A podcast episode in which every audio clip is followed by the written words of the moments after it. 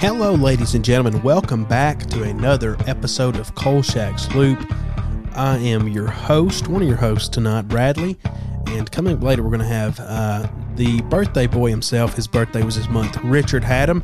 And uh, I just wanted to address real quick we had a little bit of uh, a hiatus, per se, of a few months and two months. And uh, a lot of stuff happened in the in, in the meantime. I had a baby, and I've sort of been adjusting to that. Uh, I, I know, don't know what how far Robert wants to go into it. Uh, he's been dealing with some stuff uh, health wise, another too serious, but uh, you know s- stuff that uh, he needed to get taken care of. And we've also been working on scholarship, and you know it, we we went hard and fast on the first few episodes, so it, seemed like it caught up to us much like it did Cold Kolchak production, and we are uh, and we are just taking a little. We took a little break there, but we are back on schedule, and we should be. You should be seeing episodes. You saw our uh, our explosive comeback with the Halloween special, which was five hours and took ten plus hours to edit. But yeah, so we are here. We are talking about the uh, Spanish Moss Murders, which was Rich's favorite episode. Uh, we've we've got some. We also had some technical difficulties editing an episode, and we wanted to get it out first, and eventually the the yep the uh, everything sort of caught up to us, and we couldn't get it. Still haven't quite worked it out, but we're getting there. So we're going to do the TV Guide segment of the week. This week, TV Guide's cover story profiles Jimmie Walker of Good Times. All right, the Good TV reading. Guide segment of the TV week. This, Guide. of course, is for December 6th, 1974. On CBS, you had Planet of the Apes, The Liberator at 8. At 9, you had the movie The Carey Treatment from 1972. On ABC, you had Yes, Virginia, There is a Santa Claus. At 8.30, you had the TV movie The Man Without a Country. And at 10 o'clock, you had our fearless Kolchak the Night Stalker, The Spanish Moss Murders. On NBC, you had Sanford and Son Tower Power. At 8.30, Chico and the Man, The Letter. At 9, The Rockford Files, Caledonia, It's Worth a Fortune. And then I apologize if I mispronounced that. And Police Woman at 10, Smack was the episode on that. And just let's just roll over into the uh, the episode and, and the cast. Uh, of course, this aired, as I said, December 6, 1974. The cast included Darren McGavin as Carl Kolchak, Simon Oakland as Tony Vincenzo, Keenan Wynn as Captain Joe Mad Dog Siska, Severn Darden as Dr. Aaron Pollock, Randy Boone as Gene the Fiddler, Johnny Silver as Pepe LaRue, Jack Grinnage as Ron Updike, Ruth McDevitt as Emily Cowles, Ned Glass as the apartment superintendent, Richard Kiel as the Spanish Moss Monster, Virginia Gregg as Dr. Hollenbeck, Brian Avery as the record producer, Maurice Marsac as Henry Vallon, Elizabeth Brooks as Natalie, the lab assistant, and Don Mantooth as Paul Langless, the sleep subject. The rest of the cast is Benji Bancroft, Benji Bancroft as the detective, Roberta Dean as Michelle Lewis Kelly, Bill Dees as the first reporter, Rudy Diaz as Sergeant Valaverde, Michael Jeffers as a patient, James Lassane as Officer Johnson, Frida Renty as the reporter, Walter Smith as another reporter, and Norman Stevens as another uncredited reporter. It was directed by Gordon Hessler, produced by Cy Chermak, and written the teleplay and story by Al Friedman, and the teleplay was by David Chase. This is, of course, based on the novel of the great Jeff Ross. Now for the best segment, arguably, of the week. Uh, nobody ever said. Other works by cast and crew. Keenan Wynn was in Playhouse 90, including the Rod Serling episode Requiem for Heavyweight, the season one Twilight, ep- Twilight Zone episode A World of His Own, Alfred Hitchcock Presents, uh, Stanley Kubrick's Doctor Strangelove, one of my personal favorite movies, The Devil's Rain, Laser Blast, Piranha, The Dark, The Clonus Horror, Tales from the Dark Side, a George A. Romero classics series, The Goonies, and Hyper Sapien, People from Another Star. I thought that one was weird. Severn Darden wrote the Mama Cass television program. I love the Mamas and the Papas. And was an actor in Alfred Hitchcock Presents. They Shoot Horses, Don't They? which starred Gig Young. Werewolves on Wheels, Night Gallery, Conquest of the Planet of the Apes, Battle for the Planet of the Apes, The Day of the Dolphin, Lincoln, The Ghostbusters, not that Ghostbusters, and Saturday the 14th. Randy Boone was in the Alfred Hitchcock Hour. The season five Twilight Zone episode, The Seventh, is made up of phantoms as Private McCluskey and Lassie. Johnny Silver was in Alfred Hitchcock Presents and Alfred Hitchcock Hour. The Munsters, The Outsider, Night Gallery, Columbo, History of the World Part 1, another one of my favorite comedies, Spaceballs, and Seinfeld. He also worked on the soundtrack for AI. Ned Glass was in 1953's War of the Worlds. Back from the Dead, Playhouse 90 include the Serling episode Requiem for a Heavyweight. Mike Hammer, he was a fridge painter in the season 1 Twilight Zone episode of Passage for the Trumpet and was the pawn shop man in the season 3 episode Midnight Sun, and he was also in Night Gallery. Virginia Gregg was in Alfred Hitchcock Presents and Hour. Mike Hammer, Psycho 1, 2, and 3. Goroth, the season 4 Twilight, Twilight Zone episode Jess-Belle as Emily Harper, and the season 5 episode The Masks as Ossie Stone. My favorite Martian, The Addams Family, The Night Stalker, The Stranger, and Happy Days. Elizabeth Brooks was in The Howling, Deep Space, and The Forgotten One. And extras Michael Jeffers and Frida Renti were in The Twilight Zone. Maybe you have to brush with death before you can really life, on the people and times that really meant something to you. Like childhood, dreams of sailing on silver seas and wooden shoes, visions of sugar plums dancing. Silver seas, sugar plums.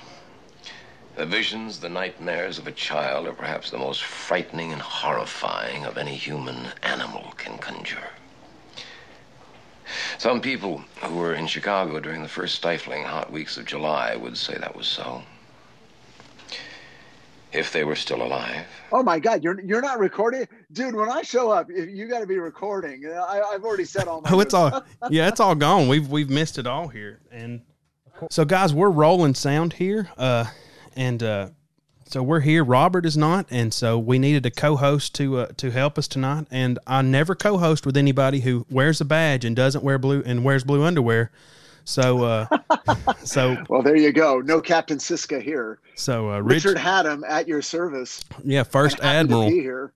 yeah, and we've both. You can't see this. We've got our Kolchak hats on. He's got the the very official looking one. Mine, uh, not so much. It's it's. I actually had the, had a seamstress make my band, and I think I paid eight bucks for the hat, but we're here. I don't know. I mean, look, they, they look shockingly identical, and I actually like yours better because the brim, your brim is sort of folded up. My my brim is a little down. It's because so. my look. It's because mine's so. If you look right there, it's like completely just thin all the way around. Like, well, I don't know. Look, my mine ain't thing. much better. I don't know. I don't know. I'm impressed with yours. I got to get. I've got to do something to bend it a little bit because again, the the the. Uh, it's got to look cheap. It's got to look yeah. like it's been, you know, thrown in the back of the car and dumped on the desk and, you know, just uh, uh, made a mess of.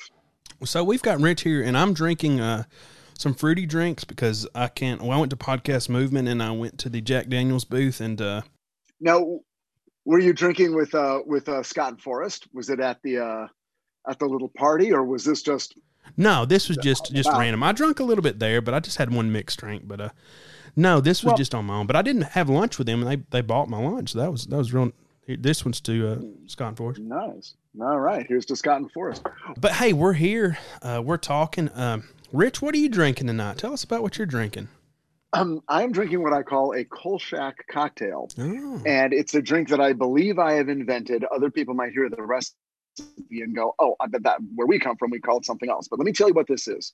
So it's uh, two shots of bourbon, bourbon of your choice, whatever you like, plus uh, half a shot um, of, or half an ounce of simple syrup, and half an ounce of Luxardo maraschino liqueur. But I, I challenge you to make this drink and then you know, if you want, put on an episode or or or, or put on the CD of the uh, of the Kolchak music, and yeah. take a sip of this and think about Kolchak. And if you don't go, oh my God, yes, this is the perfect Kolchak drink, uh, your your money back.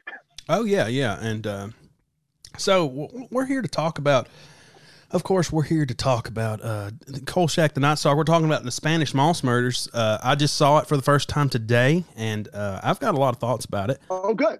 Okay, I thought about wearing this jacket, but it's too hot. Too hot for this jacket. What is it like out there in Alabama right now? Well, I just uh, it's it's raining a little bit. I went. I always check out check the backyard because you never know. We got we got possums. It's Wild West outside. Which do y'all have coyotes in like L.A.? Is that a thing? Oh yeah. Oh, they're on. They're outside my house right now. I don't know what a lot of animals sound like. Like I know what coyotes sound like. Mm-hmm. We have coyotes in Los Angeles in just normal neighborhoods. I mean, you will see coyotes in places that are very populated that you do not think you'll see a coyote. You will see a coyote. And in the last year, they've become super brazen and they will. I don't even think they're hungry. I think they're thirsty because of drought. And I think Yeah, that yeah. when they eat a cat or a dog, they're also drinking the blood, and that's part of what they're the hydrating with. But these things are really scary. So, a friend of mine who lives in a neighborhood, okay, there are streets. He lives within half a mile of a freeway. Okay, so this is not like a remote area at all. He's taking his little dog on a walk around the block early one morning. This is a month ago. And they're walking down the street, the sidewalk, and suddenly a coyote comes out from somebody's driveway and sta- stands right in front of him. It just stops and stands there looking at his dog. And Mm. my friend is like, oh, dang, because his dog is small. So he stops and the dog stops and they're kind of locked in on the coyote's eyes. And my friend is immediately thinks, I'd better pick the dog up off the ground. I'm going to protect this dog and he goes down to pick up the dog. And you see what I'm doing here with my Yeah, arms. yeah. He goes down to pick up the dog, and from behind him, the second coyote is already moving on the dog. And he picks it up, and his arm brushes the snout of the second coyote. And this was an orchestrated hunt Oh my god. so he literally picks the dog up and then sort of kicks backward with his foot, ends up kicking the coyote directly in the snout. This is a guy, this is a very physically fit, strong guy. He kicks the coyote directly in the face. The coyote does one of these. It just turns its head, looks right back, and he's now like, oh, sh-. and then you know, give it a one Mississippi, a two Mississippi, and then they both just very calmly start walking away. And my friend is like, my God, they had us surrounded. That was the plan. One of them comes up front and stops us. The second one comes up and gets the dog. That's that. That is Pasadena, California. Which that makes you think like how long were they following you? How long were they in you know coordinating that man? That Yeah. that's like and and you tell the stories to people in LA, and they're like, "Oh, let me tell you my coyote story. You know, this happened to us. We were over here, and it's not again. It's not up in the canyons. It's not in Griffith Park. City streets near major avenues and freeways. Coyotes are everywhere. We have coyotes, raccoons, possums, skunks. Those are the big ones. And then if you go way up in the hills, you might get a bobcat or a lynx. And if you go even further, there's a bear. Okay. Those are the animals we have. And I know what coyotes sound like, but I don't know what birds, I don't know what birds we got. I don't know what, if I was in Alabama and I heard something in the woods, I wouldn't know if it was a fox or a wolf or a bear or a moose or a deer or an elk or I wouldn't know what the fuck it was, but I assume people like you who grew up there, you know the sounds of your neighborhood and you know when you're hearing a sound that's different.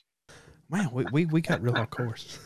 but I was like, you gotta be kidding. But well, maybe not too far off course. yeah. You know that Spanish moss monster, he stinks pretty bad. Oh, I bet Kolchak stank after he uh he got that. So guys, we're rolling here uh, another episode probably, and if you're seeing, I don't know if this one day this will be out in video, maybe a year from now when I edit all the bass videos, It sort of looks like my hat. I look like I'm in an episode of Hee Haw instead of Kolchak. I don't know. Maybe I need to. I need to. I don't know. I got I got a short haircut, so uh, it looks. But you know, if I do that, I don't know. I don't know if I look like Kolchak. I don't know. I, I, I, I somehow I like your hat better. I don't know. Well, I'm sure you can get it cheap from China. And did I tell you? I t- well, oh well. I, am not. I'm not going to mess with it anymore. But I've got it like this. It looks like I'm on an episode of Hee Haw or something. I don't know. Do you ever watch Hee Haw? You y'all, y'all have Hee Haw in L.A. Do you Look? I, dude, I, I, I, I'm from the original Hee Haw generation. If you know about it, you know it because your grandfather watched it. Oh yeah. Well, you know my grandma still. I'll go over to my grandma's house. She'll still have Hee Haw, and she'll she'll stop on Hee Haw. But there's Roy Clark and everybody playing. You know, um, which there is some Yeah. there is some fiddle in this episode. So let's get to talking about uh, the Spanish Moss Murders episode. I don't really know where I'm going to even start this or if I, what I'm going to include in here because I'm still recording for some reason. But here we are. We're talking about Good. Record everything. we got everything. We've got everything. We- We've got you know Bigfoot stories. We've got coyote stories. We've got everything. It's going to go somewhere, but who knows where. Um, I've got still got Titan notes pulled up. That won't help us here. Um, so we're talking about Spanish moss murders. Rich's first ever episode. Do we have that correct? that is absolutely correct. This is uh, this is uh, how I how I lost my Kolchak cherry. Oh, Jesus, that's a horrible phrase, oh. but it's true. Um, so I'm going to read little. tell you the date. I can tell you it was April 25th, 1975. That is the day that I saw this episode, that I learned who Kolchak was, and my life changed forever. And this episode originally aired on December 6, 1974. So you caught it in the reruns, I, I assume here. Yeah. And uh, Yeah, yeah, yeah. So we're going to talk a little bit. Let, let me go ahead and give you an episode summary. This was written by Robert, and uh, uh, even though he can't join us, he is still writing from beyond the grave. Well, he's still alive, not beyond the grave, beyond the the veil of the internet. I guess it's Google Docs. So not really anything scary about it, but just just you know. Anyway, a bizarre group of crushing deaths are happening all over Chicago with a common theme. A green plant goop is found on all victims too, and Carl Kolchak seems to be the only one connecting the dots. Like a bad EEG readout skipping around all over the place, Carl travels everywhere in town. A French restaurant, a Louisiana apartment complex, and a sleep doctor's lab who professes he may be an MD, but he understands PR and is very willing to talk to Kolchak. There, Carl learns the first victim was a schlub klutz who disturbed the sleep deprivation patient's experiment. Eventually, Carl learns the sleep subject is connected to a community of Bayou Street musicians who think their childhood boogeyman is just a myth. But Carl marinates his thoughts into a big chef salad of Spanish moss in which he is convinced Pere Malfait, the Bayou boogeyman, is manifesting out of sleep subjects' dreams and killing everyone. Carl learns only a stick of a sweet gum tree can kill it, and luckily he has already seen where he can get that, and after a messy battle in a sewer, Carl vanquishes the monster and saves the day. So there, there's the the episode summary. Um, so so how do you, well, look, I that was beautiful. That that was a beautiful summary. I don't I don't mean to quibble, but but let's get the pronunciation. Uh, uh, by the way, of a word that I don't think actually exists in you know Southern uh, jargon, but but the but the way they say it on the show, permalfait, Permafe. permalfait. Oh, I love the way you say it. Say it again. Perma. Oh, well, no, no, I messed it up. Permafe. see that's the way you say it i i'm saying it like a an, an la loser you're saying it like a like an alabama native yeah i love it Yeah, because I mean that's that's one of the things. I mean, even like we talked we talked about earlier, talked about maybe off there, maybe on there, have no idea. Talked about the Alabama white thing. It's not thing, it's a thing. See, it's that it's the thing the which that I think that's a different. That's like a look. that's like a Jersey girl accent or or California coast or something. wait, wait look, look talking about the alabama white thing we're getting into a whole other Yeah. subject So- but but but uh, my question well and i think you'll probably you know have an answer for this but but the the question that i had was is is there like is permalfait an invented word or is that a real legend from the south now did you did you research this question Uh, no, but because i did oh, did you? Uh, no. See, and then, and i did Rich, shed your your knowledge, I- sir. Well, I went online and and you know put in the spelling that is in the script, which by the way, I've got the original script. He's right got it. here. Yeah, we don't have the internet in Alabama, So we can talk about that too. Yeah, we don't have the internet in Alabama. we're able to look it up. You guys are still. Yeah, we're still. I think it's coming. I think you guys because it's going to be right after you get cable. Yes. So Uh, okay. so anyway i looked i looked up Permalfay, the way it's spelled which is uh, p-e-r-e-m-a-l-f-a-i-t Mhm. Permalfay. and uh, what you get in your google search results are people referring to the night stalker episode and then when you go down far enough you get people going now wait a second you know in this Night Stalker episode, they had this thing called Paramount Fay. Is that a real Southern thing? And then you have people from the South, I assume, who grew up in the South saying, I never heard about that until the Night Stalker. But we did have the Lou Garou, Yes. and we did have the, you know, th- this thing and that thing, and the Boggy Creek, and the various things Mhm, mhm. but the Paramount Fay I think is invented, and I, I I do believe that. I will tell you that as a as a writer for Grimm, we invented names for creatures and things all the time. We would just take some, you know, we would just take a couple words in German that seemed to fit, jam them together, and call the creature that thing. So I think the actual word Paramalphay is an invention by the original writers, which are, let me refer to the script here, Al Mhm. Friedman and David Chase. Yeah. And uh, you know, we actually had Forrest on the other day, and we talked about David Chase and The Sopranos and everything. Uh, that was a, that was a fun interview. Yeah, but we we don't have cable, don't have internet, so unfortunately we can't stream Titan season three uh, featured on HBO Max because we don't have internet. So we can't stream season Dude. season three of Titans that that comes out on Thursdays. What a, um, yeah. well, aren't there aren't there certain counties that do have it? What do they call? Are there is it still like a dry county and a wet county, or, or like a cable county, a non-cable county? Do you have to drive across a state border to watch cable content? You- Yeah, we do. You know, in all seriousness though, like my parents don't have internet because it it comes like to their to the end of the road at before their road. It's like, yeah, we can't we can't get internet to y'all, or else it's going to cost fifteen thousand dollars.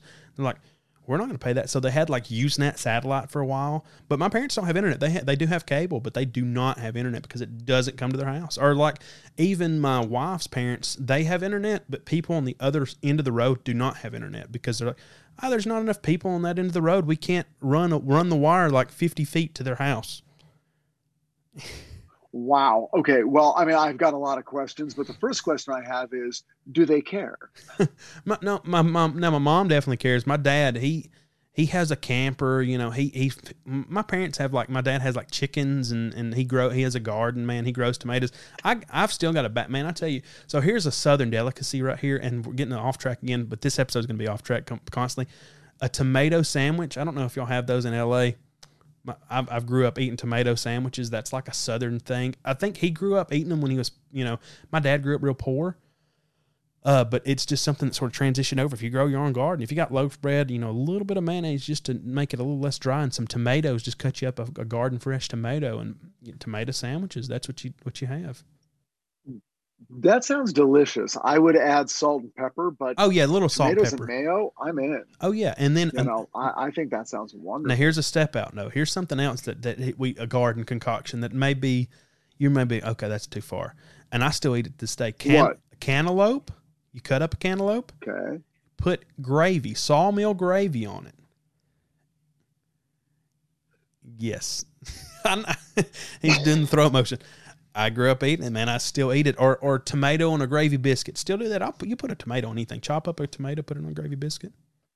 Well, the the tomato, like the tomato is savory. I I can Yeah, yeah. put put gravy on it. Put mayonnaise. Put, put ketchup on the tomato. I'm with you. Here's my but the cantaloupe with gravy Yeah, yeah. mhm. is that good? Man, it's really good. I, I, I still eat it to this day. My wife didn't know about it, but that was a thing. My dad would grow up. We growing up, I'd, you'd have to you know, you'd have your biscuits, you'd have your your cantaloupe, and you just put the gravy all on it. You know, it great, great. Look, I, I'm gonna, I'm gonna, I will allow, uh, because I, I like the sweet and the salt. Like I kind of here's something that I do that my wife and my kids it, it they hate this. They think it's revolting.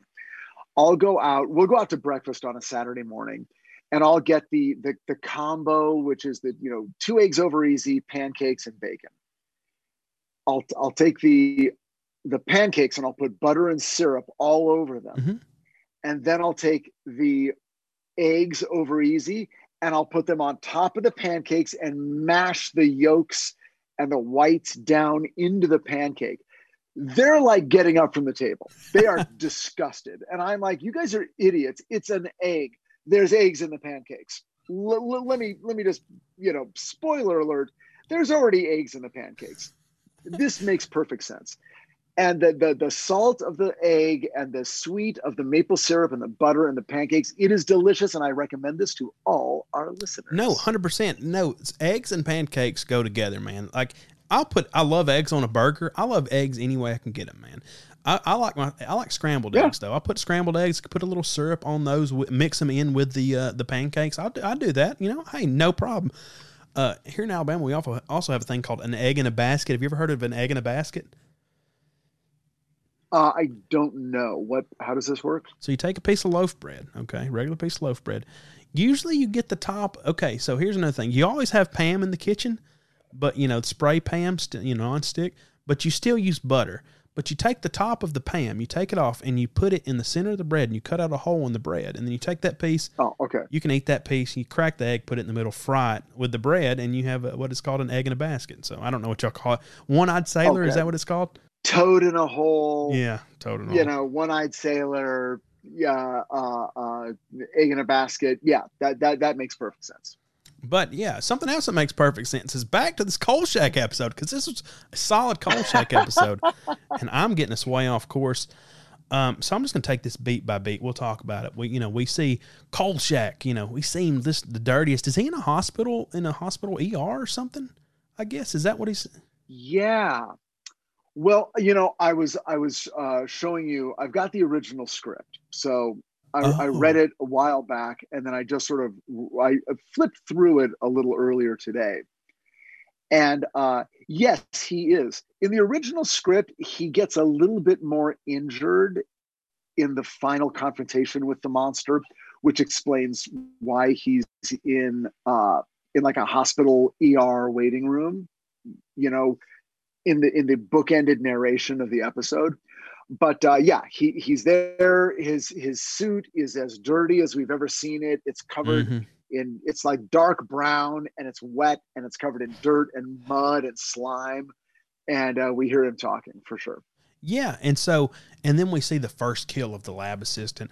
And how do you, you know, you being a screenwriter, how do you feel about like what was your opinion? You know, starting from this, you hardly see the monster. It's something that, that Steven Spielberg did in Jaws, which was not by intention. He just had malfunctioning sharks here. But obviously, they want to something that Kolchak should have done more often. I guess in the werewolf, you see too much of the werewolf. What do you think about the way they shot this uh, Spanish moss monster? Well, I think you know in this opening sequence, it's great because you do just get weird glimpses, you know, reflected off surfaces and kind of in the background. So it's really scary. It's really good. Um, later in the episode, when you see more of the creature, it, it you, the the design flaws in the costume become more apparent. Now, I'm talking as a as a 54 year old adult. When I was eight years old, Oh yeah, this did not bother me at all. I was terrified. Uh, now I look at it and go, you know what? You could have, you could have fixed that. I, I don't know what the challenges were. By the way, there were challenges to making this show, but I still feel like, you know what? This is universal. You made the best horror movies of all time. oh Frankenstein, yes. Dracula, Wolfman. It's Universal is the studio here. You're telling me you don't have access and you can't figure out a way to make a, a somewhat compelling moss monster? Well, th- yes, people will complain about that. but in this opening sequence, it's great. You know what else is great Yeah. is when uh when you do these opening like the first murder in these Night Stalker episodes, often it's just a random person and they get killed hmm and that's all they're only there for that reason. What's cool about this episode is that it introduces the concept of the sleep research lab which even though the story is called the spanish moss murders the concept of the episode is what if your nightmares came to life that's what the episode is actually about now the fact that that nightmare is a swamp monster is fantastic. But the real science fiction horror hook is what if someone, when they went to sleep, their dreams came true and affected other people in the real world? That's a fantastic science fiction horror fantasy concept. I mean, just just on its own, regardless of any execution, that's a wonderful idea. And I would love to know if that, I believe that was probably Al Friedman, but I don't know whose idea that was. So, but, but kudos to whoever it was, because that's a fucking solid concept for an episode. Yeah, and you know, you talk about that, but even like that's something that you know, the whole series of Nightmare on Elm Street was built off of this. There's been I mean, countless. You know, it's become sort of a trope now, I guess. But but back then, it, I'm sure it was a new concept, a newer concept. And when you're having to do these weekly episodes, and you need to get a unique monster every time, you can't just recycle what you've already had. I'm sure you've got to come up with you know something new. And hey, we'll make up this that's a, a tulpa of sorts that I'm that you know Scott and Forrest right out of a, out of Astonishing Legends episode, man. Oh, for sure. And you know, you could have done it like, in other words, if you had started with the idea of a swamp monster, if someone had just been going through all the different, you know, you know, Universal horror films and went, oh, well, Creature of the Black Lagoon. Okay, that, that was basically an underwater monster. We should have a swamp monster. You could get to the swamp monster a number of ways. You could, it could be a curse, it could be a spell, there could be someone doing some sort of magical incantation it could be a person who died and then has somehow come back as a swamp monster. There's a million ways to get into the swamp monster. The fact that they got into it by saying, this was a, an old fairy tale, this was the boogeyman, this is what haunted the nightmares of these children who grew up in the South. And now that they've come to the big city, they've brought their monsters with them. That's very different. And that's fantastic. And, and one of the hallmarks of the Night Stalker is is horror in the urban environments. We're not in a haunted house. We're not out in the countryside. We're in the middle of Chicago. And what you would find in the middle of Chicago is a medical research center where people, you know, deal with people who have sleep disorders. They've got those on every campus, you know, throughout America. They've got them in various places. So they were really trying to sort of go, okay, let's take cutting edge science, doctors who study sleep. And that's going to feel very realistic and very right now, but we're going to start there and then go back to the to the the swamps of of the bayous and then and then the, the the southern United States and go into a very very old legend. Yeah, and at this time, I mean, in 1971, you had, you know, you worked for DC Comics, or you know, in, indirectly, I guess. But you know, one of the DC Comics properties, uh, Swamp Thing, started in I think June of '71, uh, and then I think Man Thing started, I think, a little bit before, maybe January '71. I'm not as up on my Marvel as I am uh, DC, but so you know, this is just three years after that, and but it's a very different I guess the the creatures sort of look this. I mean, they have similar structures, but the way they do it, and I think that's one thing that Kolchak does is instead of just uh, you know painting the monster itself, it gives you the backstory. It gives you the the the way that they are introduced, and I think that's one thing that Kolchak does really well. And maybe that's David Chase here, or, or I don't know who who does that, but make sure that it's fleshed out. You know, it doesn't feel like a thrown in monster. It feels like, hey, this monster has a backstory and it has a way that it intersects this world. There's a reason it intersects this world, you know, and it's not just some Yeah. not not a Scooby Doo episode where oh we're gonna wander over here and oh this guy's just coming out, you know. It's legit. It it there's a reason for it. Yeah, yeah. Well, I think it also goes back to the original TV movie where it, it's mm-hmm. you know, and and Jeff Rice kind of kind of brought a modern sensibility to a vampire story and just sort of went, well, let's update it. You know, it's not it's not a castle. So if you're a vampire and it's 1970 whatever, uh, where where are you going to be? You know, you're going to be in a big city. You're going to be where there's a lot of people, and and uh, you know you can commit some murders among among a certain class of people that might not be noticed or valued by that society. You, you know, uh, sex workers, you know, uh, street people.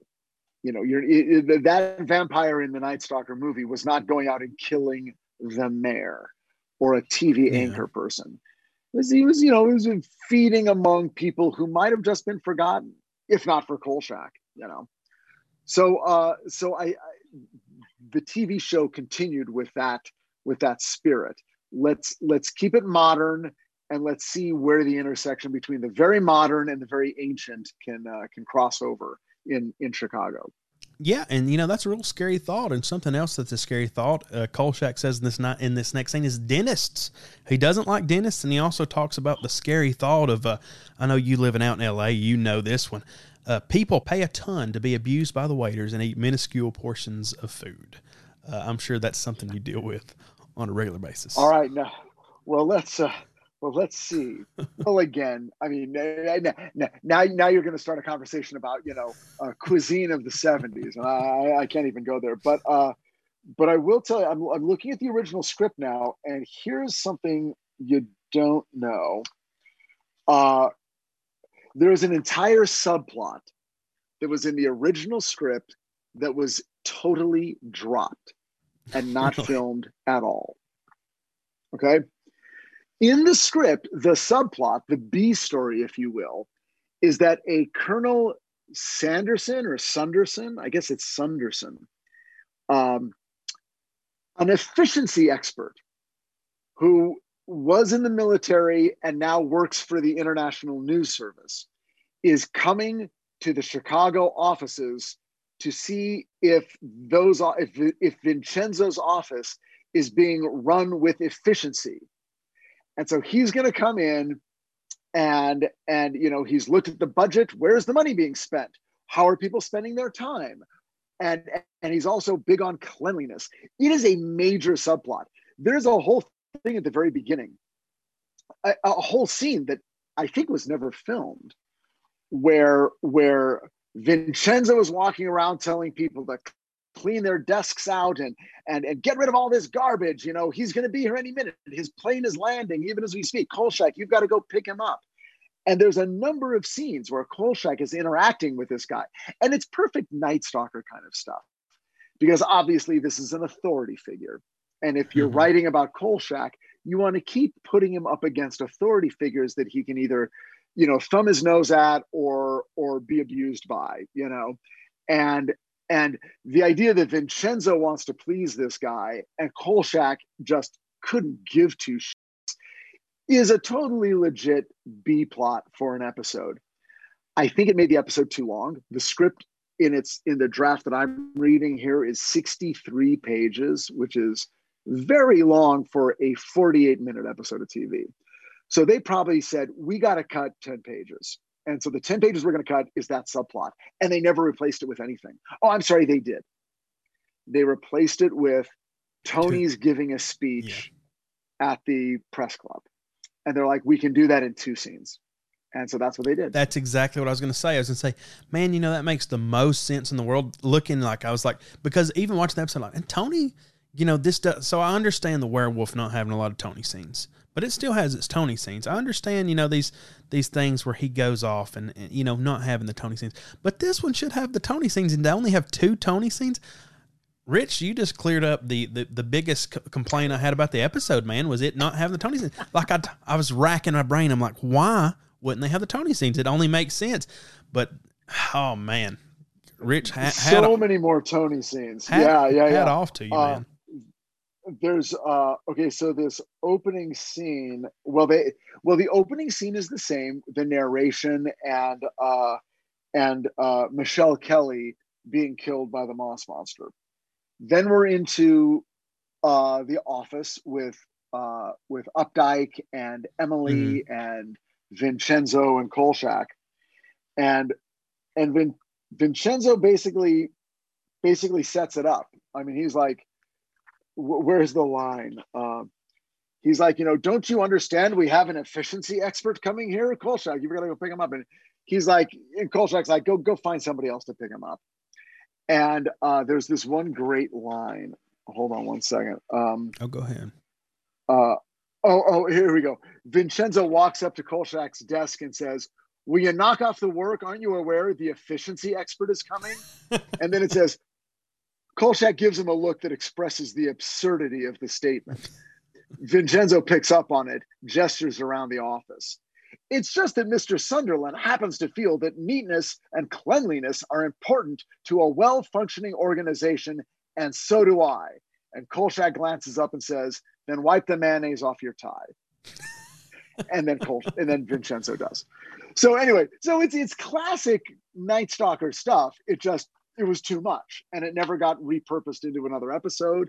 And so there you are, uh, uh, the the deleted scenes of the Spanish Moss murders. Man, I think that would have put the episode over the top for me, man. That would have made it like a perfect 10 episode if I'd have got that, I think. Because that sounds that sounds perfect. And maybe it's because we did it sometimes, you know, uh, it's what you don't get that you want the most. But man, that, that sounds great. Um so so uh, you know what we what we do get here though is so Kolchak comes to the first scene of the crime and and he sees the and him and uh, is it Cisco is that the captain's name? Uh, Siska, yes, Siska. played by Keenan Wynn. So so um, t- t- what do you, what did you think about their first encounter? He seems very reserved, and him and Kolchak, you know, have this conversation. What did you think about that from a writer's perspective? Well, you know, the writers had a challenge on this show. Obviously, they had to keep coming up with. And it's so funny. It's like it's almost every episode. There's a different police captain, police detective, police sergeant that he uh, that he he he bumps up against. There's got to be five or six of them throughout the, the the 20 episodes that they produced.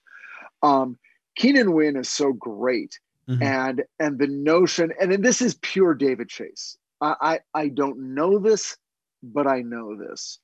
The, it is a David Chase idea that this police detective has gone to group therapy to try to reduce his stress. It's such a 70s thing. And David Chase loved to lampoon the trends and the behaviors that were prevalent in the 70s. You can see it in The Night Stalker, and you can really see it in The Rockford Files. The Rockford mm. Files and The Night Stalker premiered on the same night, September 13th, 1974. Uh, Kolchak, The Night Stalker, 8 o'clock ABC, and The Rockford Files, 9 o'clock NBC Mm-hmm. but both produced by Universal. And David Chase worked on both shows. He worked on Night Stalker first, and then when Night Stalker got canceled, he went and got a job. He may have still, he was clearly a, a beloved writer to Universal Studios. And so they were like, well, we have another show called The Rockford Files. And David Chase was like, great. And so then that marriage was made. But you, you know, a David Chase episode, if it's about music, if it's about the music industry, it's David Chase Mm-hmm. uh, it, it, for the Night Stalker, the Chopper episode, the headless motorcyclist, there's a whole run about music and rock and roll, and it's all David Chase, guarantee it. And in this episode, there is a very telling David Chase, Kolchak, Rockford crossover. Do you want to know what it is? I want to know what it is. You've my interest is piqued, my sir. I might be the only human being alive besides David Chase who notices this. The first suspect that is arrested for the Spanish Moss murders is this not real tall guy, uh, but I believe he's a boxer or something, and his name is Roman Clementi. Mhm. That's the character's name, even though he never speaks. He's identified as Roman Clementi On the Rockford Files, two years later, there is an episode called The Oracle Wore a Cashmere Suit. And in that episode, which has nothing to do with the Night Stalker, there's this uh, psychic who uh, the police use to help solve crimes. And Rockford thinks he's a total bogus charlatan, and he is. And the character's name, Roman Clemente. And when I was a kid, I watched both these shows, but it took me repeated viewings of both before I went, wait a minute, Roman Clemente. I know I've heard that name. And then I connected it. And then I saw David Chase, and I'm like, there you go. He reused a name from the Night Stalker to the Rockford Files, Roman Clemente. Check it out.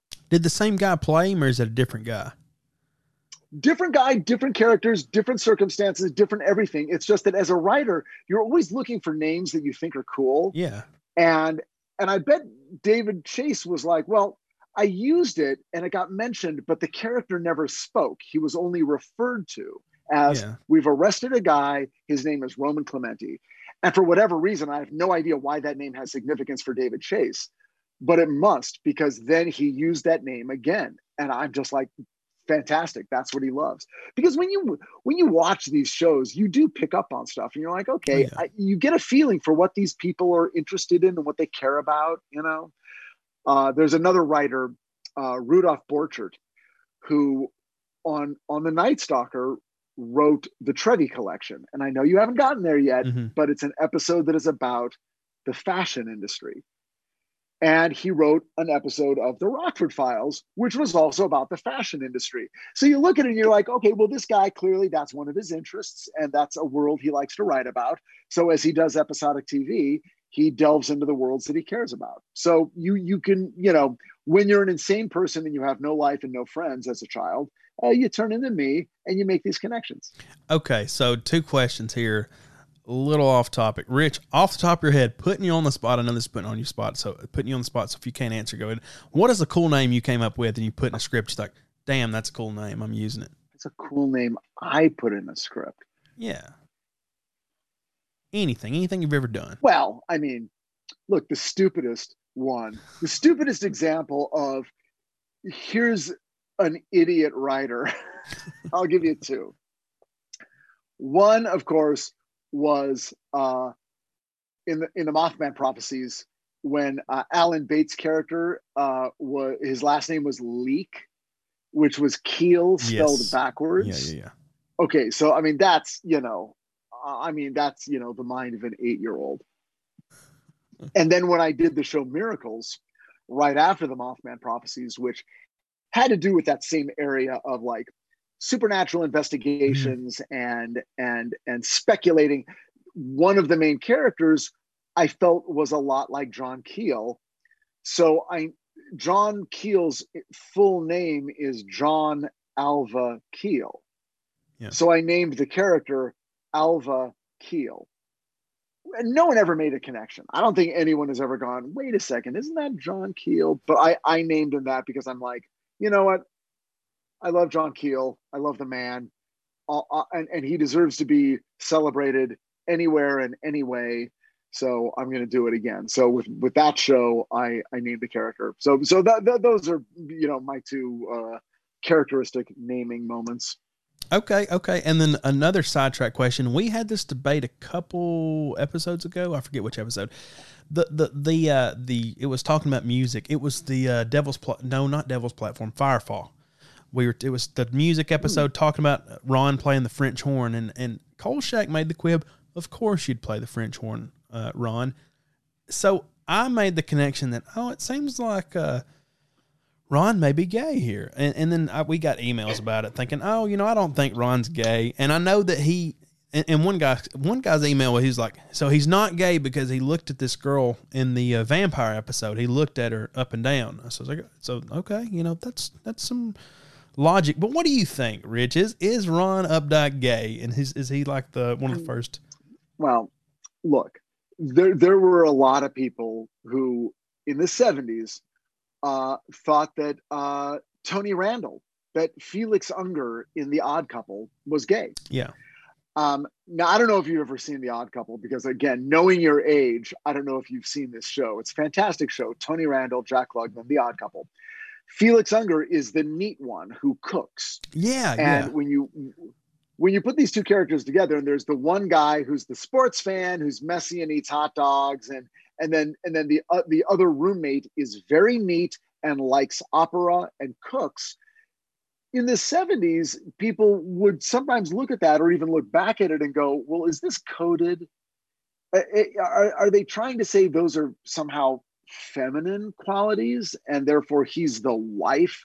And are they somehow trying to suggest that the same thing is going on with Ron Updike? People look at it now and go, well, he's neat. He likes, you know, what are his interests? You know, music and history, and he's a little bit finicky, and and he, you know, he he faints at the sight of blood in the Ripper episode, and he he's, you know, so what are we in the 70s you couldn't and wouldn't say this character is a homosexual. That would not really be happening on on on a show. But were they trying to suggest that? I don't think they were. You can talk to jack grinnage the actor who played the role. I don't know anything about his life i don't know how he approached his character I do not think that they sat around going, okay, look, here's the thing. Updike's gay, but we can't say gay. So we've got to come up with every other possible way we can think of to indicate that he's gay. I don't think they were doing that. I think they were just trying to come up with someone who was very, very unlike Kolchak. Yeah. If Kolchak was Oscar Madison, then Ron Updike was Felix Unger. And then you have Emily and you have Vincenzo, and you've got four very different people and personalities in the office. And that's that's what you want. You want characters that are very, very different from each other. And uh, and so I'm gonna say no, Ron Updike isn't gay. He's just very different than Kolchak. But by the way, in the two TV movies that they did, uh, The Night Stalker and The Night Strangler, Kolchak does a couple of things that he doesn't do in the TV show. One is he drinks. In The Night Stalker, he drinks. He drinks bourbon, uh, which is why my Kolchak cocktail is primarily bourbon. Um, he uh, and he has an active sex life. He is sleeping with a dancer, okay, Carol Lynley, and and that's the character that we that he is you know has all of his personal conversations with, and at the end that relationship is torn asunder. In the Night Strangler, he is pretty clearly getting friendly with Jo Ann Pflug, and and he has a somewhat romantically sexually charged relationship with a female character. There's no question. He's a guy who is a heterosexual who likes to date likes women and likes to drink. Okay and the fact that he doesn't smoke is shocking. In this series he absolutely doesn't drink and he absolutely does not date and it is very clear he does not do those two things I don't know if it was because it was on at eight o'clock. I don't know if that was a creative decision. But when there are episodes where they talk about trying to set him up on dates, and he's like, "Oh no, no, no, you're Yeah, never yeah. gonna get me going. I'm hooking up. Oh no, uh, Kolchak is a lone wolf." You know, and you're like, "What is this?" There is none of the hey. I'm Carl Kolchak. I'm the uh, you know reporter about town, and uh, I like the ladies too they absolutely don't do it. And i and i i kind of wish they did. I, that that is a regret i have about the series. Oh yeah, well, me and I don't know if you've listened to our past episodes. We've mentioned you a lot just talking about that because like one- the episode that specifically got me on it was the the uh, werewolf episode where they're talking about, yeah, man, you need to turn your train around. He's like, no, no, no, no, we no trains are being turned around here. No trains turning around, and it's it's God, it's it- weird. Yeah, it's like what it, like like you can't you can't do your job as a reporter and also go on a date. And and there's the, and there's a character there's a woman in that episode who's clearly Mhm. interested in him. And she's wonderful and she's delightful.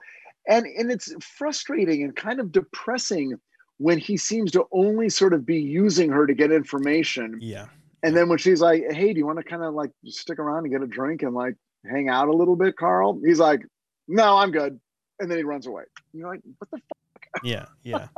um, Because by the way, Darren McGavin, you know, I did not know this because look, McGavin's an, a, a charismatic actor, but he's not exactly Robert Redford, but he's a good looking yeah, guy. yeah. That women love him. I mean, women viewers of The Night Stalker are like, oh, yeah, I would do Kolchak in a second. And I'm like, really? Okay, awesome. I, I love hearing that.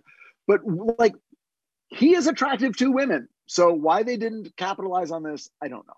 And I even saw in one of the Kolchak groups, somebody, uh, one of the Facebook groups, somebody took a shot from a movie from like 1978. I don't remember the movie, but you have Darren like, you know, stark naked there, and he's holding the woman in front of him, you know, like right, you know, sort of covering, you know, very, very covering right. And I would, buddy, the, what I would pay to like see a Kolchak where he like he's having to sneak out of a hotel room of a girl or something. Oh man, that, uh, there's no telling what they could have done with that. It would have been hilarious. it is funny. I mean, there's a reason that guys my age love Kolchak because guys my age were eight, nine, ten years old when the show was on. And there is something very childlike and something very pre adolescent about Kolchak's character because he's not interested in adult things. He's, he's often trying to get away from authority figures. He he is aware of things and the the the the world of officialdom does not acknowledge it he's very much like the the kid who cries wolf the child where adults don't believe him the character is firmly cast as a child and i think that's why kids love that character so much. I think if if it, if if Kolchak was wining and dining women and we saw him kind of making out and you know Yeah. getting distracted by girls i think kids would sort of be like oh I, I don't he's a grown up and i don't get what he's doing and i don't like this show anymore. But the fact that that never happened i think really feeds into the reason why so many children did love the show.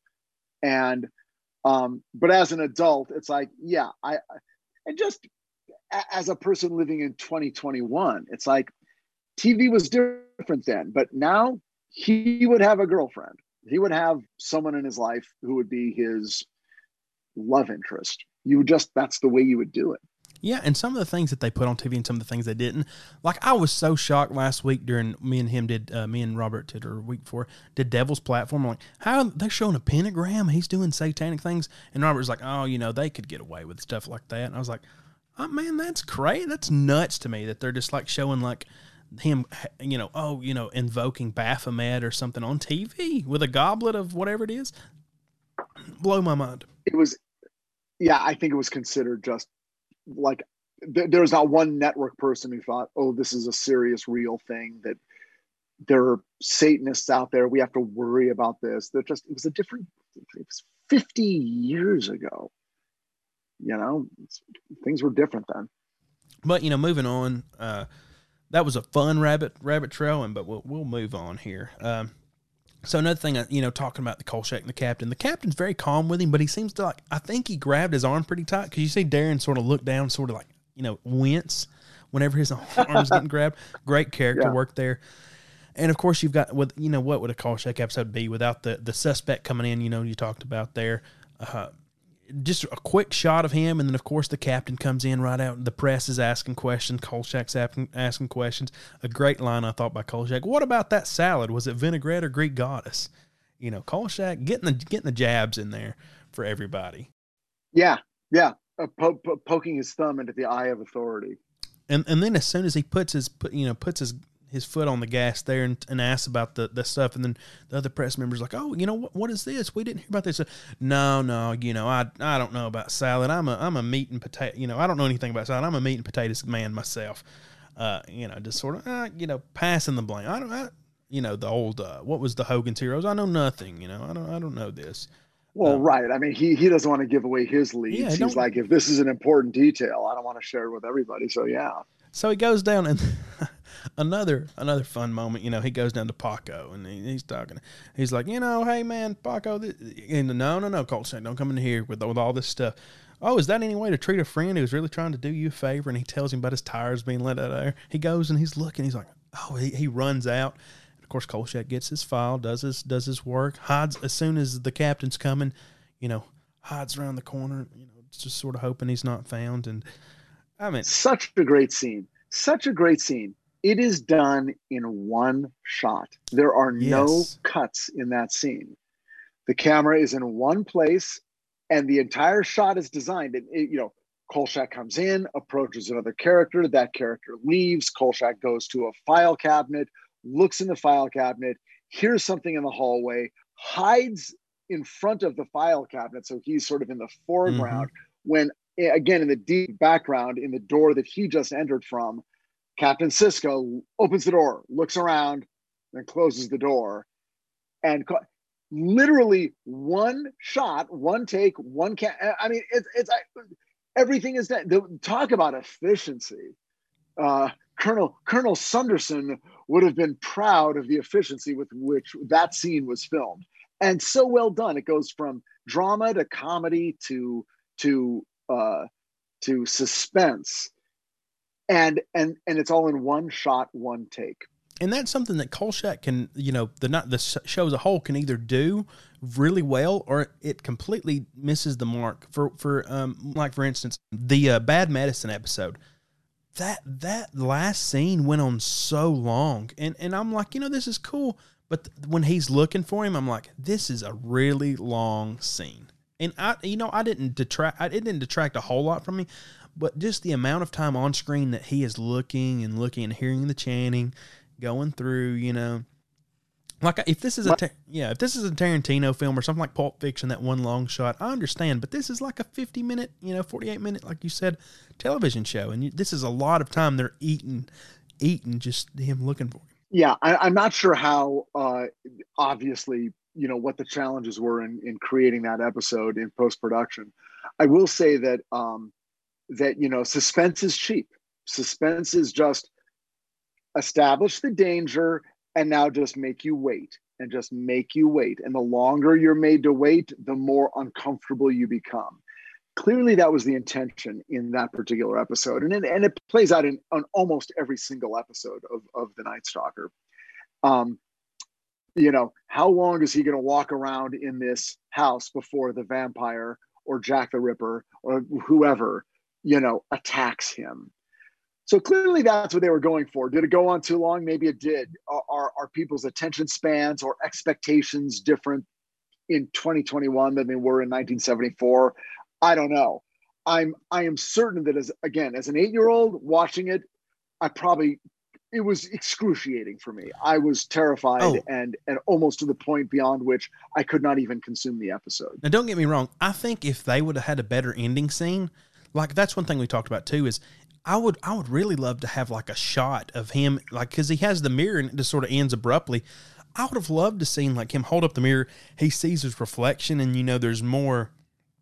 It doesn't even have to be like a big, you know, special effects show. Just like more, let the let the scene breathe a little bit more. Uh, and we'll, we'll get to that in this at the end, where I think there's something that I would have liked to seen just a little touch here uh, that that could have made it a little bit better. But you know, just let the scenes Okay. breathe. Uh, you know what I mean? Like like if you're gonna take all this time, just give me a little. I just want a little, just even a little morsel, a little bit more morsel of this monster. You know, a little fighting back because it seemed like the the. the you know this the Indian monster, the Native American monster, in Bad Medicine just sort of died too quick. You know, Yeah, I I, I I'm gonna guess it's the it's the the the victim of time and money, which is always Yeah. the culprit when you when you have moments in film that don't satisfy, and and you know this show did not have a huge budget. yeah. I and- don't think anyone could argue that. And something else that is very not satisfying is Kolchak's driving. He is a he, we see him swerving in front of drivers here uh, as he's going.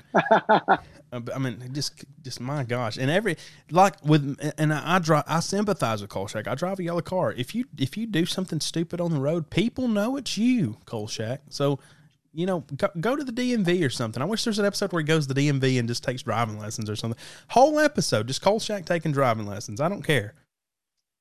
Well, I mean, yeah, clearly Kolchak doesn't care. He's a guy who just doesn't care. Oh yeah, yeah. So his driving demonstrates that. And we see our next victim as Solange relaxes with what Kolchak calls his version of the evening martini.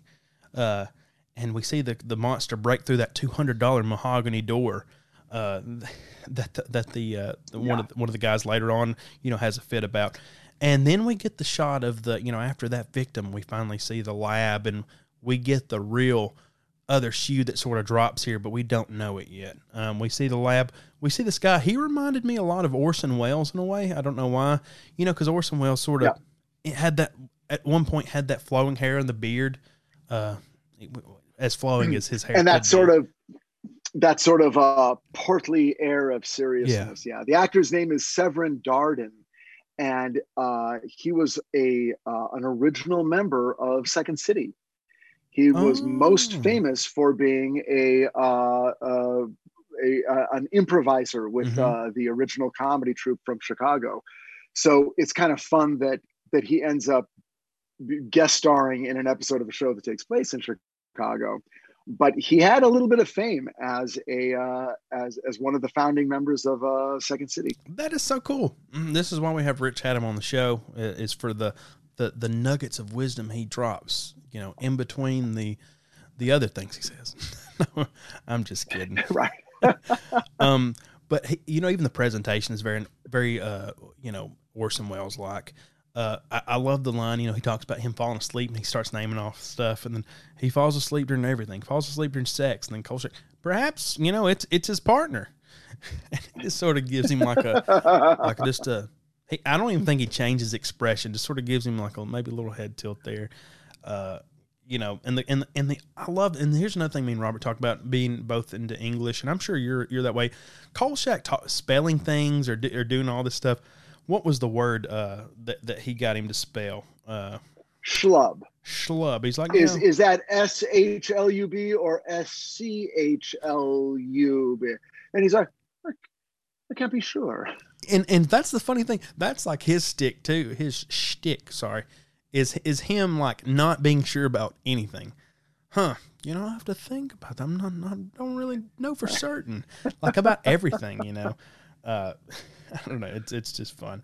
So Cole Kolchak pays a little visit after that to, to the botanical gardens, and this woman's not giving Kolchak the time of day. She's working hard. We've got a garden club this afternoon. You know, I can't hassle you with a tour. He's like, oh, the Spanish moss over here. You know, I checked that Spanish moss every morning. She probably, she probably knows the Spanish moss like she's seen the back of her hand. That None of that Spanish moss is moving an inch without her knowing about it. You know. Right. Yeah. Yeah. Yeah. She checks it every morning. Of course, that's on her list. Check and make sure none of the Spanish moss is missing, and being used by a monster to kill people. Oh yeah, yeah. That and the gumwood tree. You know, that, make sure all the branches are still on it too, which we haven't got to that yet, but uh, we'll get there. Your problem is you are standing in our best horse manure. I love that. Kolchak's just just there, and you know, hey, he's trying to go, and she's like, "Yeah, you're, you're standing in the in the best horse manure we got here." and Kolchak sort of like he, you see him, he he sort of takes a step to the side, but I think one of his shoes, one of his his right foot is still in it a little bit. He's like, "Well, you know, these shoes have seen better days anyway." I, you know, I'm telling you, I don't know about you, but that's the one flaw in my Kolchak costume. I've got the Stan Smith, you know, originals. I've got the sneakers, the exact sneakers that he wears, but the pair that I have are out of the box pristine. I mean, there's not a mark on them.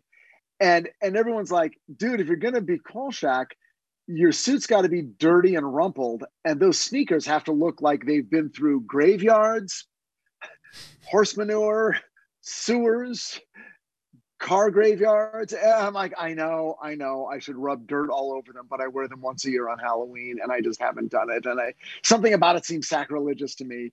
So I should just wear them, just like normally wear them and and and get them used. But uh, but yeah, my my my, my Kolchak costume does not look like it went through a sewer. See, and that's see see here's something I sort of uh they call it in wrestling living the gimmick. I got the shoes. I'm thinking I'm gonna wear these anytime I do Kolchak cosplay, but I'm not gonna wear them anytime else.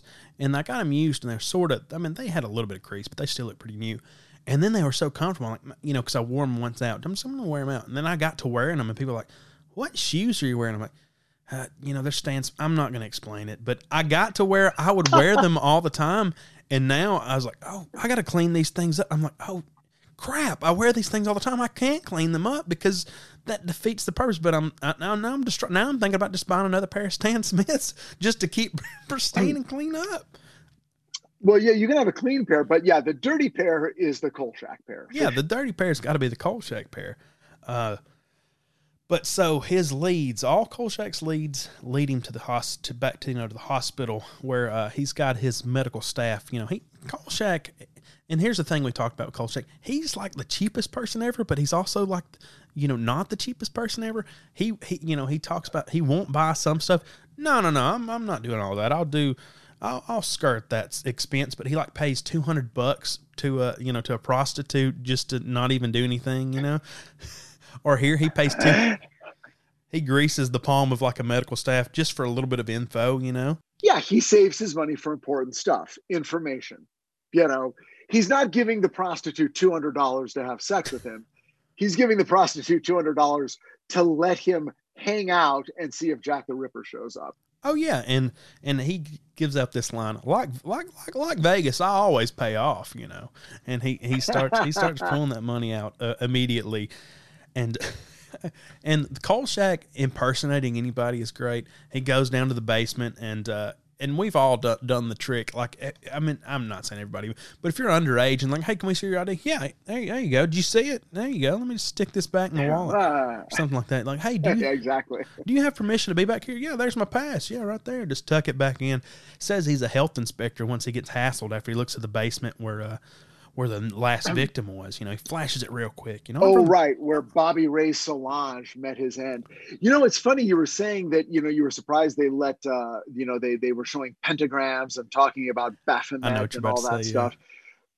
But you know, when they show Bobby Ray Solange having his version of the you know, evening martini, he's sparking up a blunt. I mean, this guy is obviously partaking of a controlled substance and they show it right on TV, and no question about it. No one, you know, there was no outcry.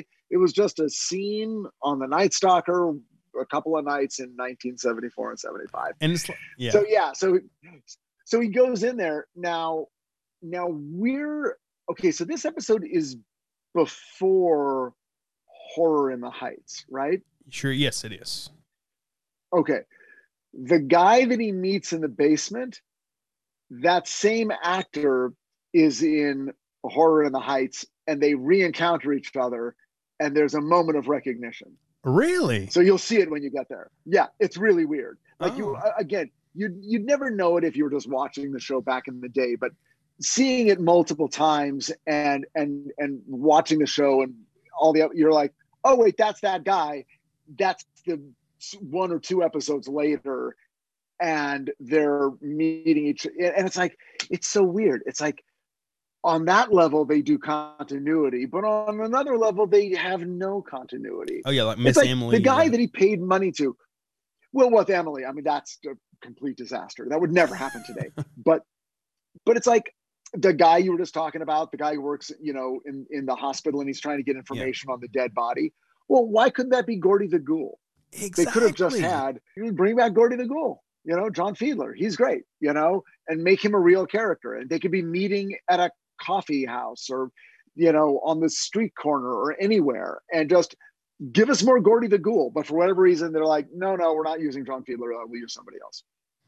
Yeah, and and, and one thing that that I saw that that Kolchak stuck with him, you know, was the oh these dirty he's a dirty hippie and all this, and he had a rotten sandwich in his guitar bag, and then the Kolchak's like a guitar bag, so Kolchak gets the next hint, you know, unlike Scooby Doo, we actually, you know, we've talked, me and Robert have talked about that. Scooby Doo would just, you'll go along and you, at the end, you don't know how the hell you got to where you are.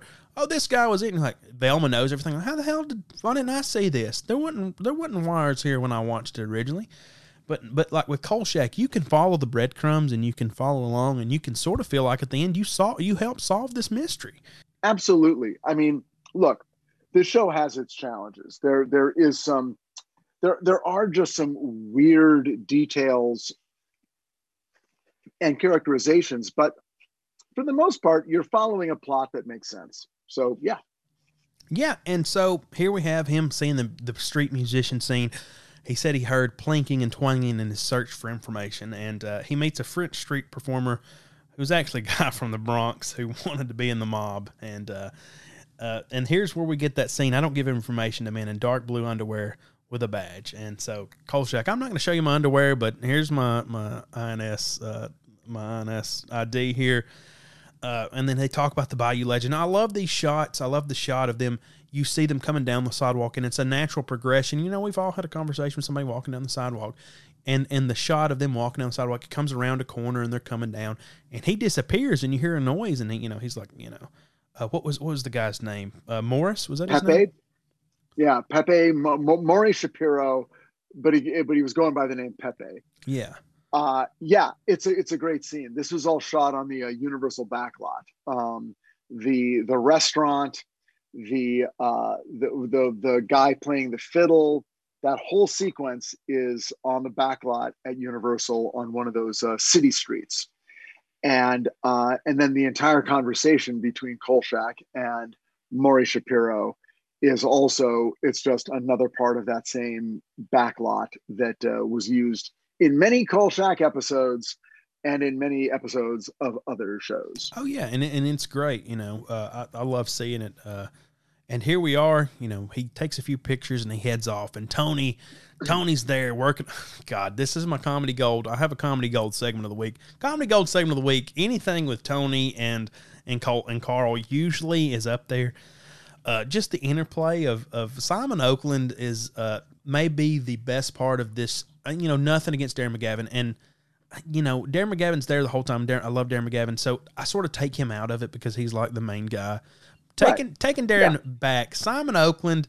I mean, Ron Updike, uh, Jack Grinnage has his moments, but it's, oh, God, Simon Oakland, I love him, love him to death, man. His scenes are always perfect, uh, and and he's able to, you know, he he's clearing his throat and stuff. And Kolchak's like, oh, I want you to, I want to get your input, Kolchak but he's bang, he's he's banging cans together looking for stuff and and it reminds me because we've all been there like when i was a kid like my parents were gonna go take a nap. You just be quiet. And i'm sitting in here in my room trying to play with stuff. I knock something on the floor. Like, oh no my, my parents heard my parents heard. You know it's just like that man. And and, and Well, right. Another moment where Kolchak's being a child and the parent authority figure is reacting to him. then, then then Tony looks up. You know, don't restrict yourself to talking. Why don't you bang some pots and pans around? Why don't you play a trombone solo? And no, no, you know, keep keep going, keep going, keep going. You know, waving his hat at him and stuff. Of course, Carl continues the commotion before uh before Tony tells him to go, go on. You know, tell us what you need to say, Kolchak. Just go ahead. Course, Kolchak. Right. him- Share it. Share it with the rest of the class if it's so important. Yes. So he, t- you know, he talks about the murders, and Ron. Here's another thing. Ron chimes in. Those hotels. I don't remember exactly what he said. You know, the hotels weren't up to spec when I talked about it. And Tony just, God, Tony has. It seems like when you look at the way he treats Ron, Tony has like the most patience in the world for Kolchak. He has no patience at all for Ron. Anytime Ron can say anything, like the, the episode where Ron talks about in Devil's Platform, where he's talk or uh, or not Devil's Platform, Firefall. Oh, I can talk about musicians. You know, he's like, hey, you know, just just just don't do that. You know, if you're gonna do it, you're gonna you're gonna write it like a Browning. I don't want an Elizabeth. Uh, Browning, you know, poem. I don't want none of that crap. you know. just, just make it short and sweet. Not one word from, you know, one line from, uh, from from Ron, and, and he sets him off. And and another great It scene. feels like Emily is the only person who's nice to Ron. You Oh, know, yeah. she's the only one who has patience with Ron. But Ron, but then Miss Emily's nice to everybody. I would um, Miss Emily like she's like the best, you know. Uh, another great line. So Kolchak showing Kolchak loves showing pictures, and and you know who the hell know like they're they're terrible pictures most of the time. Uh, what what is it? Salvador Dali's bar mitzvah picture. That's what uh what Tony tells him, and uh, and then and then the best the best part, the real true comedy gold is when Kolchak sort of sneaks and he gets his hat and he gets his coat and he throws it over and he's sneaking out and he he points at Ron like, hey, you know, if you say anything, you're done for. You're you're a dead man." And he sneaks out, and he sneaks under, and he sort of creeps under the windowsill, you know, and you see his all you see is like see a little hat just going across, and then and then Tony, Right, the, the hat going then, across. then Tony looks up and he's like, "Where the hell? Where the hell?" He didn't. He don't say anything, but that looks just like, "Where the hell did Carl go?" It is interesting. It, it, there's something. Well, there's a couple things. As we know, these are scenes that were written later. I don't know how much later, but they were they were not in the original script, so they were in a later rewrite. Uh, this storyline about Tony giving a speech to the press club. What's interesting is that you get the feeling that Tony really does want Carl's opinion. Yeah. Like in this moment, and there's a few other episodes where, where this comes up. Vincenzo really does respect Carl as a reporter. Now, this is a holdover, I think, from the TV movies, um, where where they they have uh, an established relationship. It's combative, but on no level does Vincenzo think that Carl is a bad reporter. Uh, he just thinks that, he, in a way, he's Vincenzo is almost bothered that Kolchak is too good a reporter. He he he Yeah. goes a little too far. So it's really interesting here that he he seems to actually want Kolchak's opinion and seems to be upset when Kolchak leaves. And then in later scenes, we'll even see him go, Well, hey, you know, I was disappointed you weren't at my speech. I, I kind of wanted you to see it. And why don't you join us for a drink? You know, and but by then, of course, you know, we'll get to it, but Kolchak's in no mood for a drink. But it is interesting, you know, Kol- Vincenzo does not hate Kolchak and does not think he's a bad reporter. That is not part of the canon. And and I think if Kolchak wasn't so nose to the grindstone, hey, I'm gonna spend so much time on these stories that will never get published. If he wasn't that way, I think him and Tony could be like the best friends outside the office, you know. A- And Yeah. But but it just doesn't lead itself to that because of just who Kolchak is and and what his motive is and and really in the show he is just all about getting the story, getting the lead, finding it, and and there's no time for play. Man, he doesn't. The amount of sleep he does not get is amazing. I thought you know when when I saw that one episode the. The the devil's no no no I'm I'm gonna keep saying that The Firefall one where he tries to stay awake. Yeah, it's like I thought, oh, he's just staying awake here, but no, like every uh, every other episode, you know, even the even when I went back and watched rewatched the vampire after we did the episode, I'm like, oh yeah, you know, he did try to stay awake longer because they did spend like 14 hours looking for the house that the vampire would stay in, you know, and it's the little nuggets there that, that you just don't get. That Carl is just so serious about his job that, you know, even if he doesn't get the recognition, you get the feeling that you know the way these shows are done and every show was done like this. You know we're not we're not following a continuous season in Kolchak's life. You know one episode it'll be the hottest summer in chicago. The very next episode it's christmas. The next Yeah. episode it's september. The next episode it's april.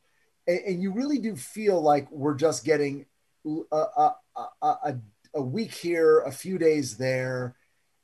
And the suggestion is that there's many, many weeks in between these cases where he is just covering normal stories.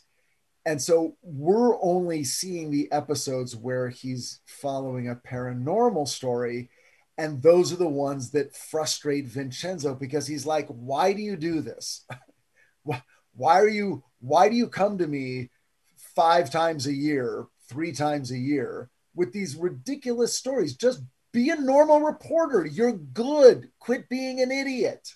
You're frustrating me. If we're gonna have a i expect more from you. Yeah, if in if we're gonna have a dog if we're gonna have a dog story, or you know, if we're gonna have a pol- political story, why are we gonna have an evil dog in our political story? Why, Kolchak? Why? yeah exactly. He's he's frustrated not because kolchak is always a terrible reporter. It's because he's usually a really good reporter and then every once in a while he he has these stupid cases that drive vincenzo up a wall. So so and and there's again in the tv movies there there is a, a very specific moment when vincenzo sees that kolchak's story has been censored mm-hmm. and he actually feels bad for him. And he tells him carl you're one hell of a reporter. Yeah. and he, he's sort of like I, I know I've been yelling at you for this whole TV movie, but they did you dirty. And I want you to know that I am a newsman too. And in this moment, you did the right thing and they did the wrong thing. And I do get it. And that's a great moment. And that's probably the only time in any of the movies or the episodes where Vincenzo sort of sort of really gives him his props in a supernatural episode. So so I'm really good at reading between the lines here. And guys, I've read between the lines. I understand what Rich is saying here. And it's very subtle, but I get it. Rich is going to be a part of the new Kolchak reboot, but it's going to be like Kolchak meets Parks and Rec. He's just going to cover a city's works project going awry. Uh, maybe the you know maybe there was some mismanagement at the local courthouse and some fines didn't get paid. It's going to be Kolchak in between, and we're going to just you know we're going to do some deep fakes on Darren McGavin, and I think he's already got about four scripts ready for that. So l- be a lookout, be, be on the lookout for that. It's all the episodes in between the Night Stalker episodes Yeah. that are not. By the way, they talked about doing that. They always do. This is always this the stupid thing that happens in development where where at a certain point they're like, well, you know, I mean, at its heart, this is a show about a reporter. They don't all have to be supernatural stories. We could every once in a while we could just toss in an episode where he's just covering, you know, a crime. And it's like, yeah, no, that's never going to work. that's never going to happen. You know, but legitimately, we are we're getting to the point where like CGI is like almost there, where we could have like a whole CGI Kolchak, man. Like like literally, you could redo Kolchak the way you wanted. You know, have somebody with deep fakes. McGavin is what you're talking about. Yeah, yeah, like the the Kolchak. Like you could get Simon Oakland, could get his estate to sign off. Get you know, because I mean, if you look at like even what 2017 or 2016, whenever Rogue One was for Star Wars, so what they did with Grand Moff Tarkin, uh, with uh, who was the guy who played Grand Moff Tarkin? Uh, anyway, Peter Peter uh, uh, Cushing. Pulled that out of thin air. You know, even even some of the CGI, it's getting there, man, and it's getting more accessible as time goes on. You know, we the sky is the limit for this stuff, and uh, if there's a way we could, you know, I think I think Disney owns Kolchak now, so Yep. Dicey. I mean, I know there are there are comic book and graphic novel and novelizations of you know further adventures of Kolchak that have been published mostly over the last 20 years or so.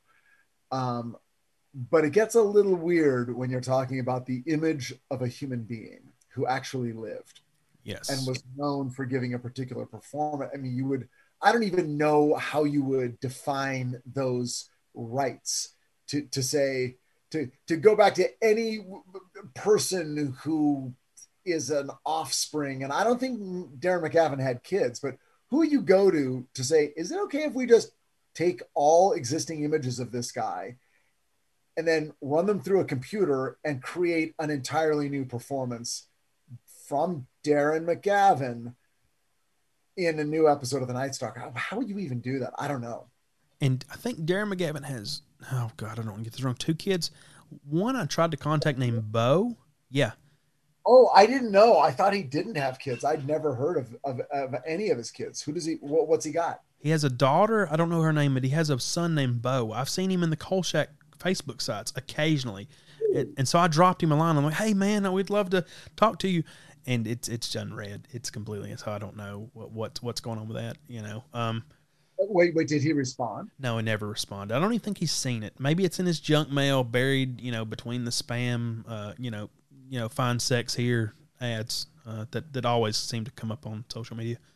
I got to imagine that if people know about him, that he's been approached many, many times and probably said, no, I don't know why, but my God, if his kids could talk about him, I, I'd be fascinated to hear what that's. And I, if there's a if anybody out there knows him because he's in the Kolchak sites, he he will comment occasionally, but it's like it's like a rare. Like I like I you know I've seen hundreds you know hundreds of posts over the course, and I've only seen him comment once. So what, what are the nature? What's the nature of his comments? Is he is he sharing an insight about his father? Yeah, it'll be mostly positive. Be like, you know, he really enjoyed filming this, and he would love to see what people are doing, you know, with his life, you know, with stuff.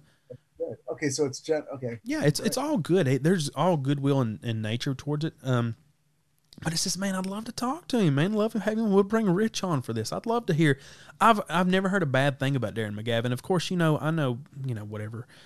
Uh, when you get people in their personal lives, but but literally, you know, I think he was just a, a, a you know a lovely human being from everything I've heard. I hope so. But uh, something else that is lovely, I, I, don't even know what my notes are here, so that might be a terrible transition. What else is lovely is the conversation. Oh, it's not lovely. The conversation Carl has when he meets the captain again, and the captain, the captain 180 or 180 just flips the switch and uh, just explodes on him. You know, you know, I, I would. They never told me I would meet a person so unokay as you are. Oh, you know, and and just goes off uh, you know, uh, you're the only person, Kolchak, I know who could take a year and a half worth of group therapy and flush it. And and he's just and the the delivery, the the everything is perfect about this. It's it's great. It's all that pent up anger he's had. Yeah, it's the moment you're waiting for, and you're happy when it comes.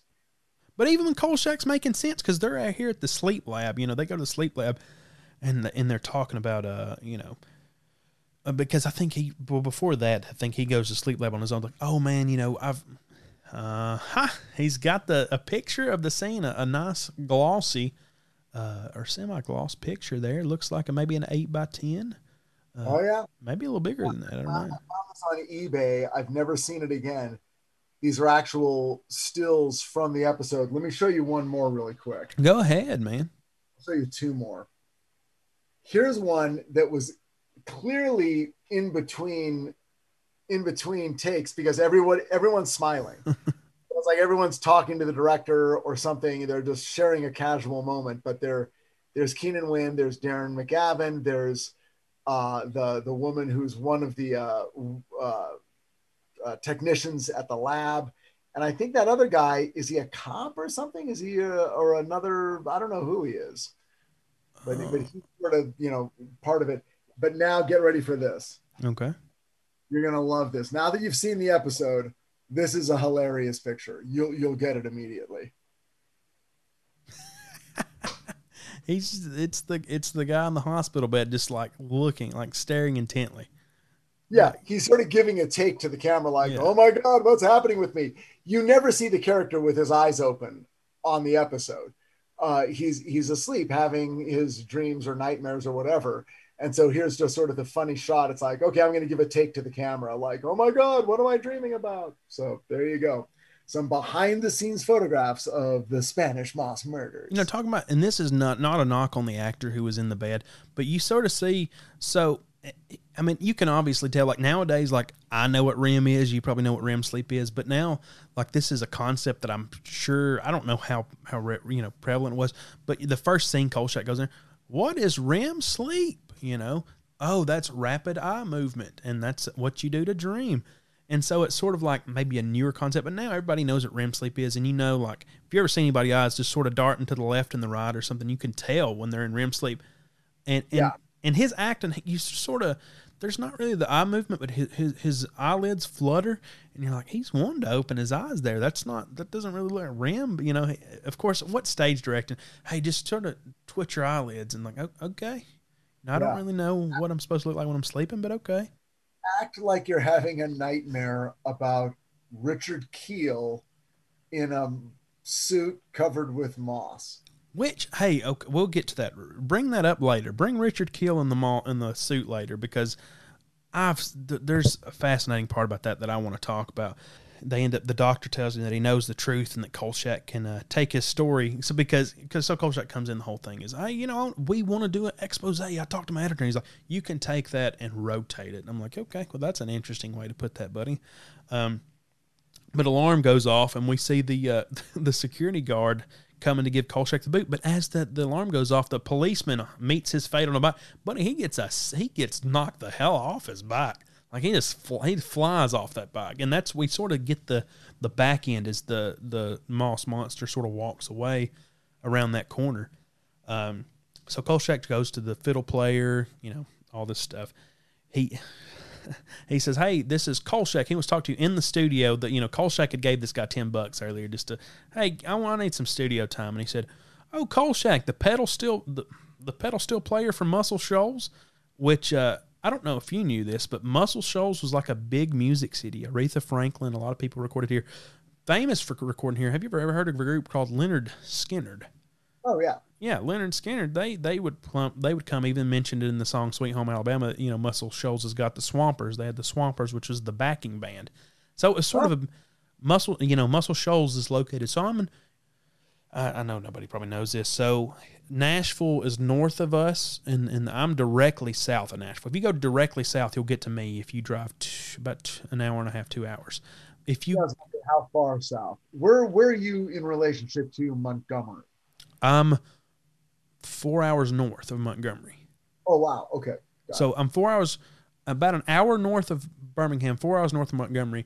If you go straight up, you get to Nashville. But if you go sort of west and south, you know, south, southwest because that's a direction, buddy. If you if you go southwest, you'll run into Florence, and Florence can come and you sort of make like a triangle from Florence to where I live. Uh, to Nashville makes a triangle because it's more closer to you're probably closer to Memphis than you are Nashville because in, in Memphis is in the the west side of Memphis and Nashville, big music towns too. So, and again, if, if anyone knows Muscle Shoals, it's going to be David Chase. So, oh yeah, yeah. So, now, what's interesting about the scene you're talking about is that also was not in the original script. The the information that he gets from that musician in the in the earlier draft comes at the scene of the cop's death. Really? So in this earlier draft, yeah, it's really weird. In the earlier draft, he goes he he goes to that spot. You know, he's heard about this yeah. attack. He sees an ambulance. the cop is there, covered with a sheet. Other cops are responding, and a crowd has formed. And I guess the idea is that in this geographic part of Chicago, there's a lot of people, immigrants, Cajuns from the South.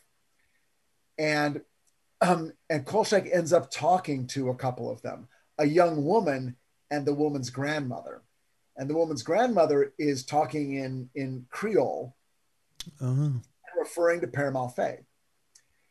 And and Kolchak's asking the granddaughter, what's what's she saying? What's and the granddaughter's like, oh my God, she's she never stops with the stories of the boogeyman and the Père Malfait. And and and he's like, well, what you know, so this Père Malfait, you know, what do you need to do? And she's like, oh, it's the thing, and you got to stick him with a stick. But this young woman tells the tale.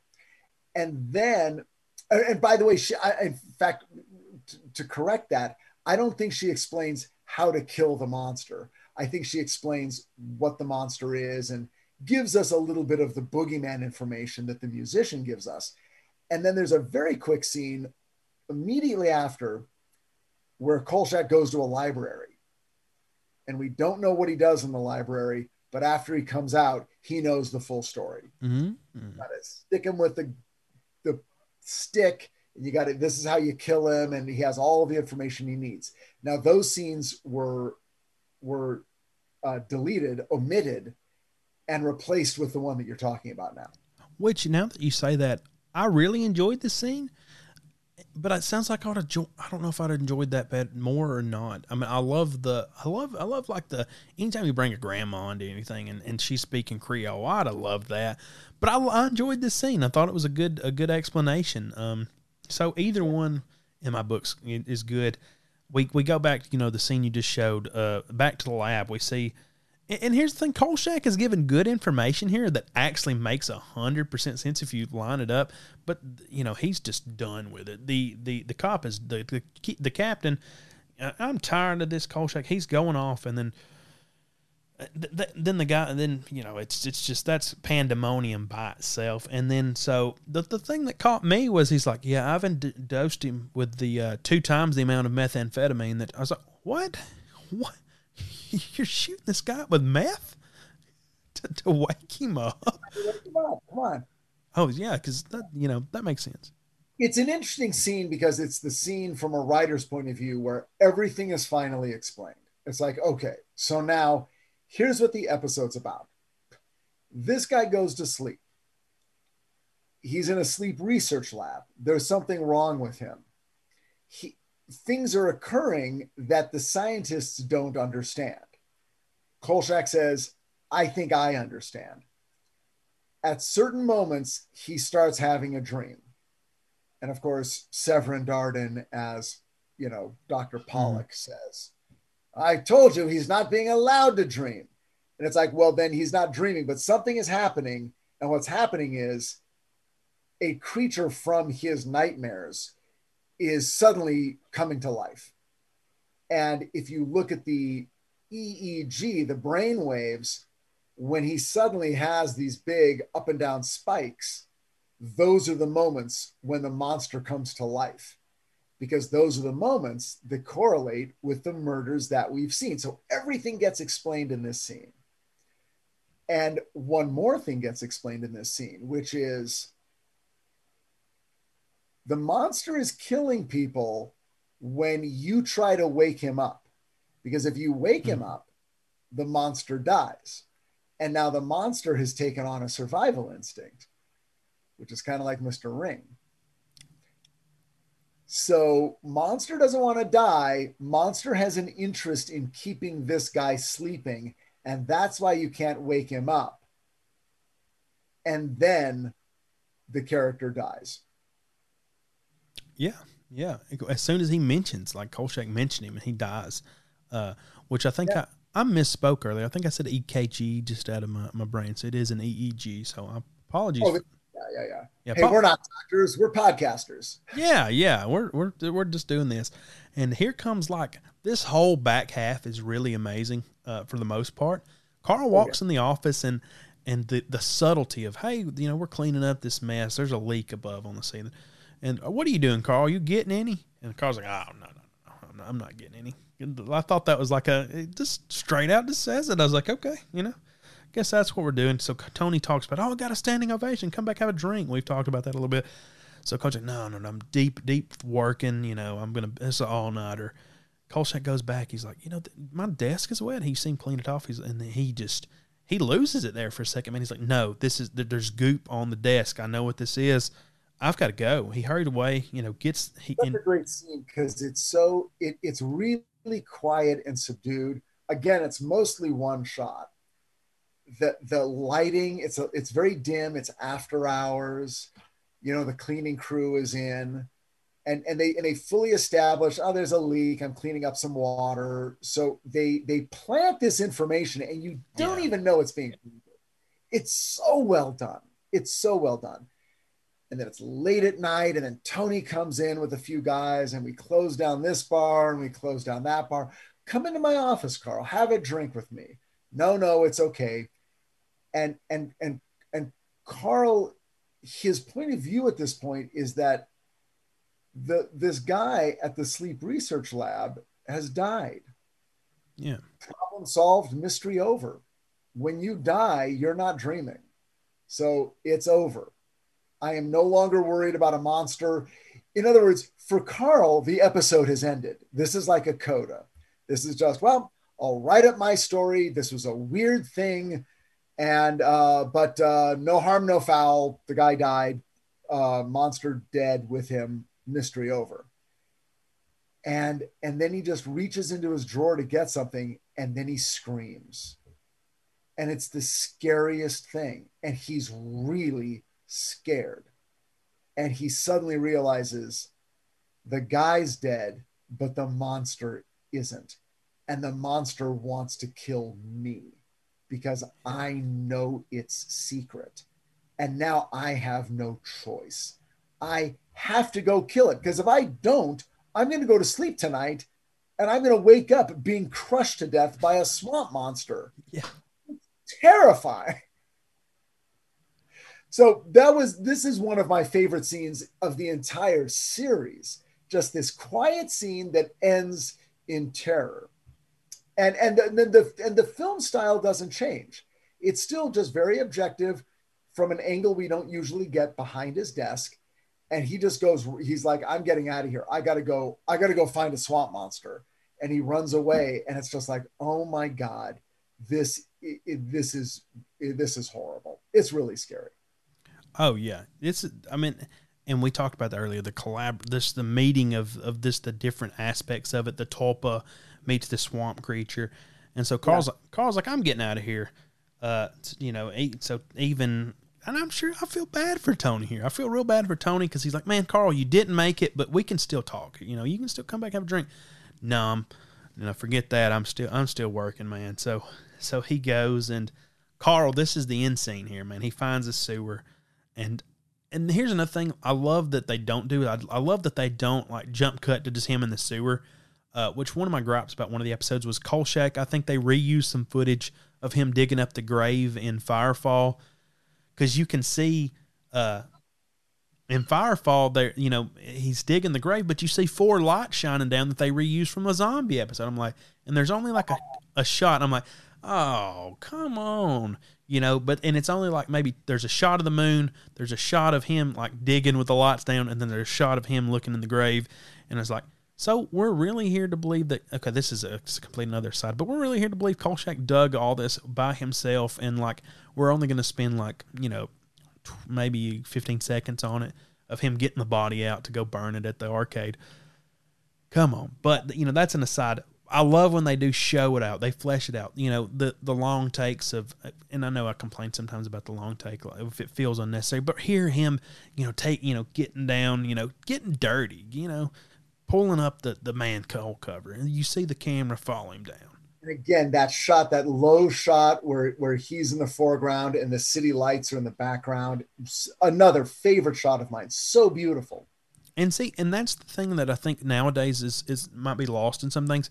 Where and I think I know Michael Bay gets a lot of crap for like his movies and explosions and stuff, but something he does well, perspective shooting. If you shoot stuff, you got to shoot stuff from the perspective of of who, you know, your audience is. If you shoot like all these these scenes like from above, like very theatrical looking, like it's like oh, we're going to shoot him from above. That's not natural. People don't feel that. Like, and it's something like an unwritten rule of, you know, like shoot it, uh, you know, from, from below. Like, even when he's like in the, in the, uh, sewer, you know, you sort of get the, uh, sort of l- slight looking up at the swamp monster and, uh, and, and it just works. It, it really works and it makes you feel you're there most of the time, you know, all the time.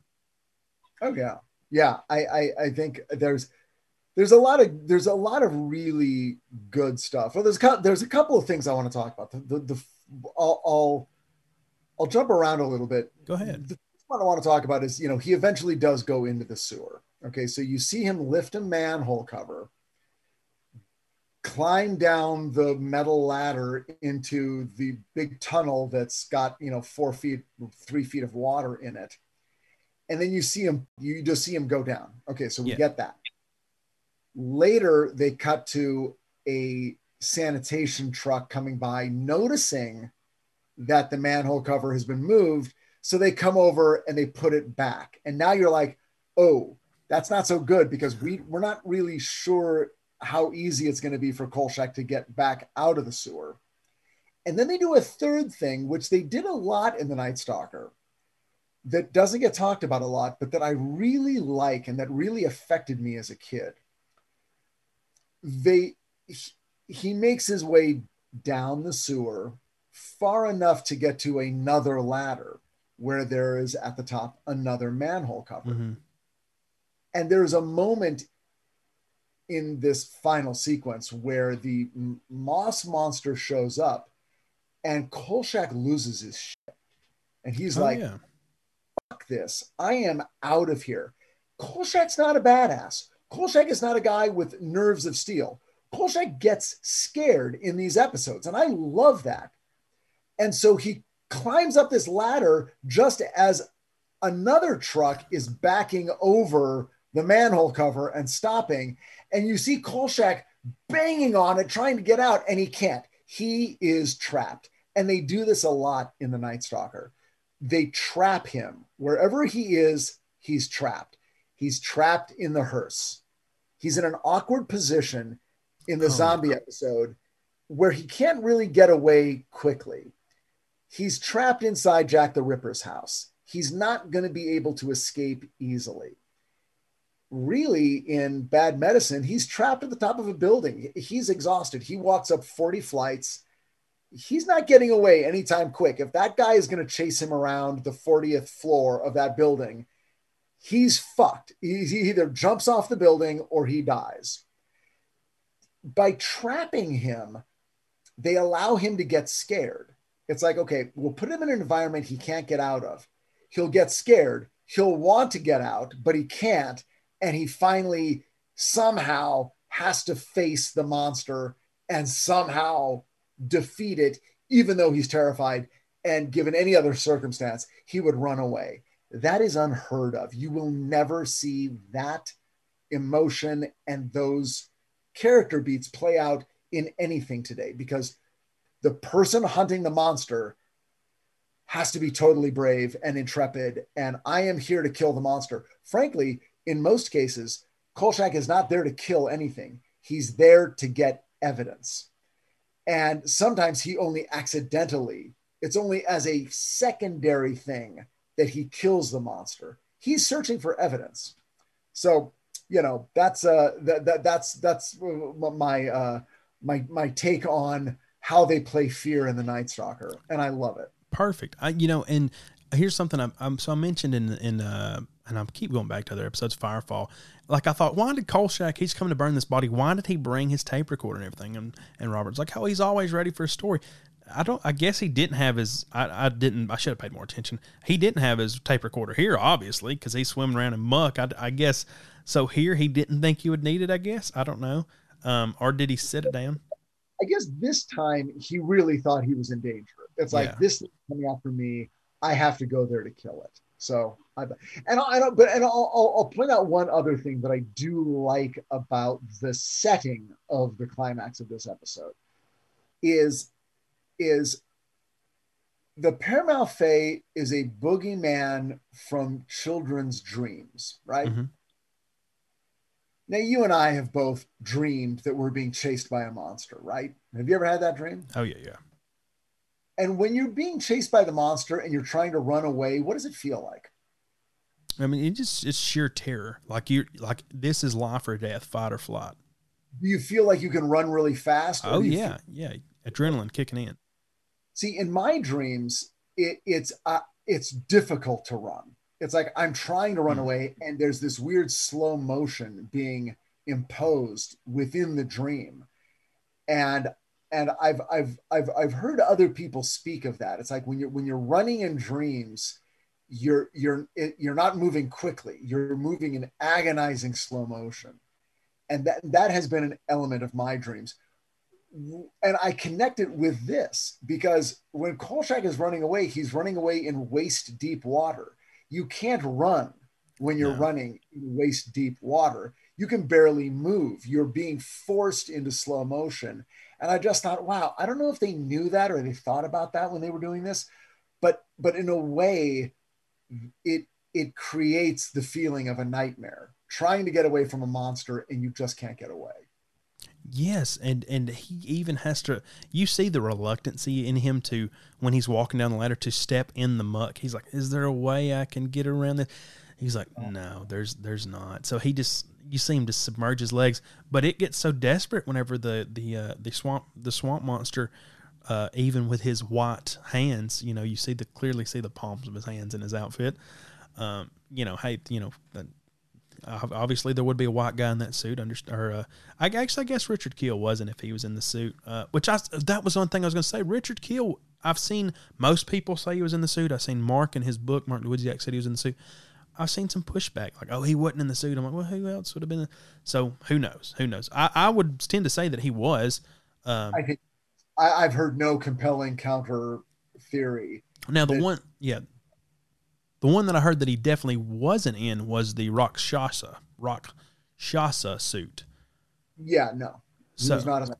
So the, I think they, they said like it was Dick Warlock who uh, many people may know Dick Warlock from Halloween 2. He was uh, Michael Myers in Halloween 2 and he was has been in other episodes of Kolchak that we've mentioned. Uh, he was like a stunt coordinator, stunt director and stuff like that and he was in, you know, Halloween 2, decent film, you know, a pretty big film, a little bit big, you know. Um, what's funny is I'll, I'll tell you a, a, quick funny story. Uh, I worked on a uh, mini series for Sci Fi Channel called The Lost Room. And if you ever have an opportunity to see The Lost Room, it's fantastic. It's a six hour mini series, one of the best things I ever worked on. I didn't write it, I produced it. It's fantastic.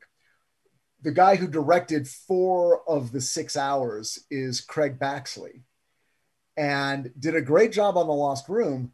But but coincidentally, when I met him, I'm like, why does your name sound familiar? And he's like, well, I used to be a stuntman. And I'm like, oh my God, you're Mr. Ring and he was Mr. Ring. No way. No way. He was a stunt coordinator on on the Night Stalker, and when it came time for Mr. Ring, it's like you know what? That's a character who's got to do a lot of running and jumping and fighting. Let's just put Craig in the suit, and they put him in the suit, and I'm like, oh, dude. I got to talk to you. I got to ask you stories about that. And he was really reluctant to talk about it. He was kind of embarrassed. He's like, oh, it was a goofy show.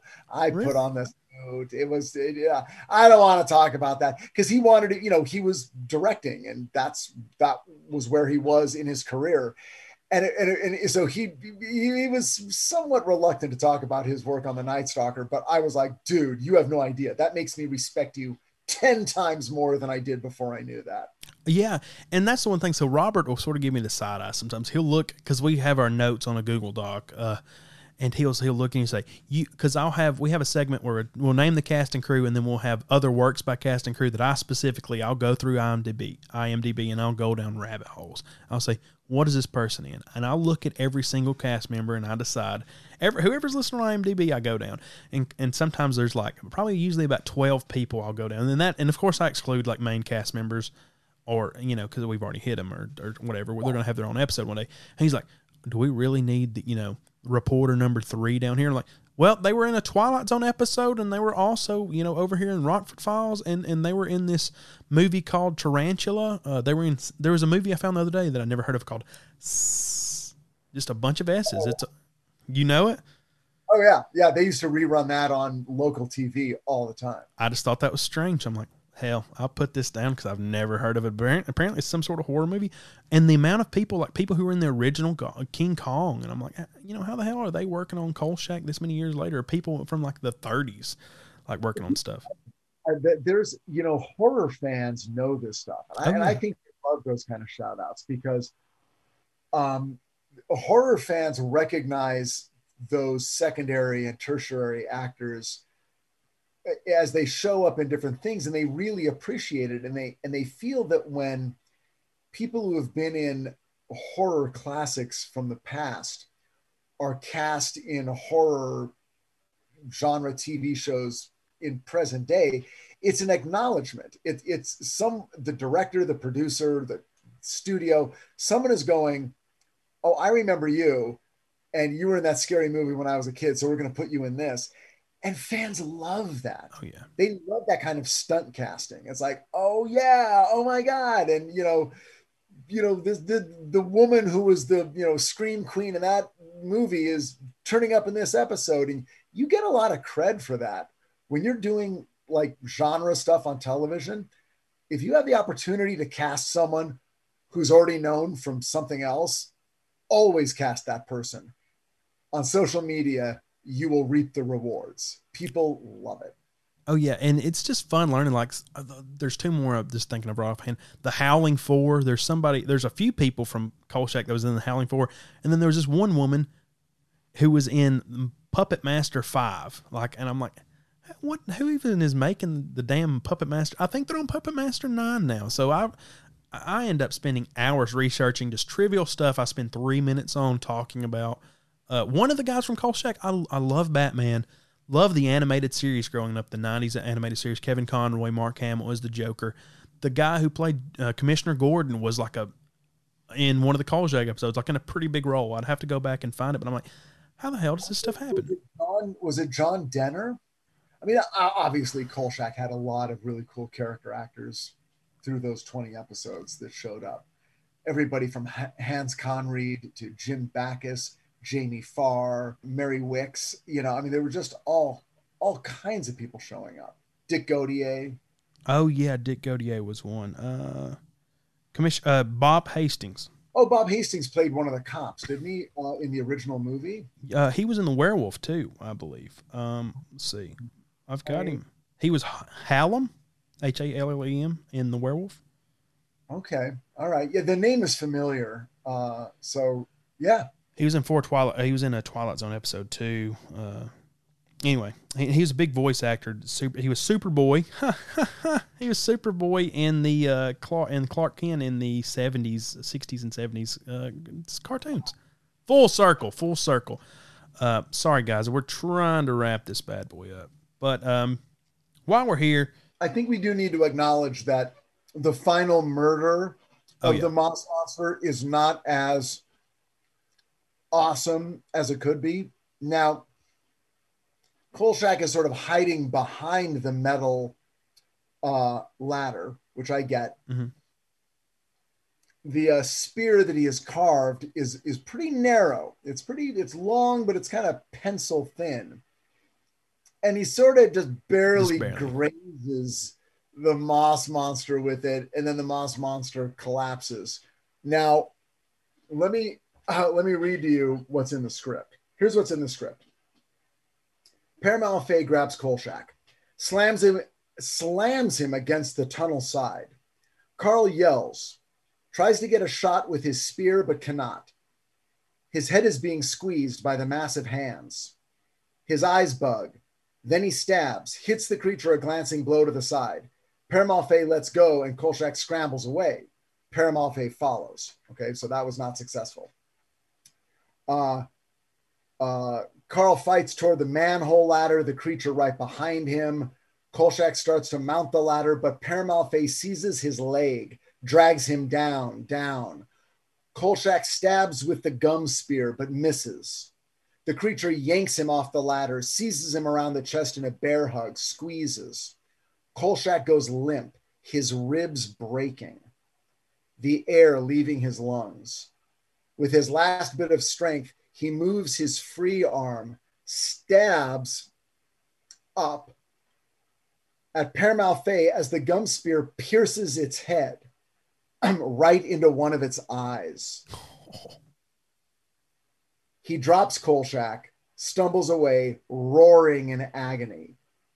Kolchak watches in dread as the creature stumbles and flails, trying to pry the spear from its vital center. With a final sloshing shriek, it drops to its knees, topples forward into the muck, lies still. Kolchak stares in wonderment as the creature begins to break up, dissolving into dirt and rotted vegetation. With another far off ominous roar, the sewer flushes again, and the bits of the creature are washed away into nothingness. Kolchak, favoring his injured rib cage, clings to the ladder, grimacing in pain. Cut to hospital emergency room and the voiceover at the end. Oh man. Oh, I I felt cheated. I feel cheated. This is the story of my life. My God. You write the shit out of a moment on the page, and then in the movie, it's like, uh, and then it just happens and it's over and uh, we move on. And you're like, wait a second, couldn't we? Didn't I write a whole thing? Wasn't it just the thing and the grabbing and the pulling him down off the ladder and then jabbing him in the eye? It's like, really? We couldn't have done that? We couldn't have figured out some way, but I guess not. Actors were pissed off. They were waist deep in cold water. I'm sure everyone was like, can we just fucking wrap this up? So that's what led to, unfortunately, one of the what you might call a swing and a miss in terms of the final murder of a monster in the Night Stalker. And you know that all I was going to say is you you painted the that was even better. What I was going to say, I was going to say just at the end, give me twenty two or twenty three more seconds where he he fumbles with it, it hits the ladder, he misses one stab, it he about drops it, and then he gets the second stab. That's all I would have needed. What they wrote, give me that, and then and then I would also like the shot of him walk like a, a longer shot, maybe like two or three more seconds of him walking, you know, sort of hobbling down the down the down the little sewer. That was a great moment. Yeah, yeah, for sure. Uh, yeah, yeah. Well, there you go. What are we gonna do? But you know that we've we've talked about the episode. Robert would kill me if I didn't. He did leave some voicemail, uh, just two minutes here, and uh, so I'm going to play his voicemail. So he's here in spirit. Uh, you know what I realized? I, I've oh, what did I hit? I've been playing uh, the Sex Pistols this whole time by accident. I just had to pause it.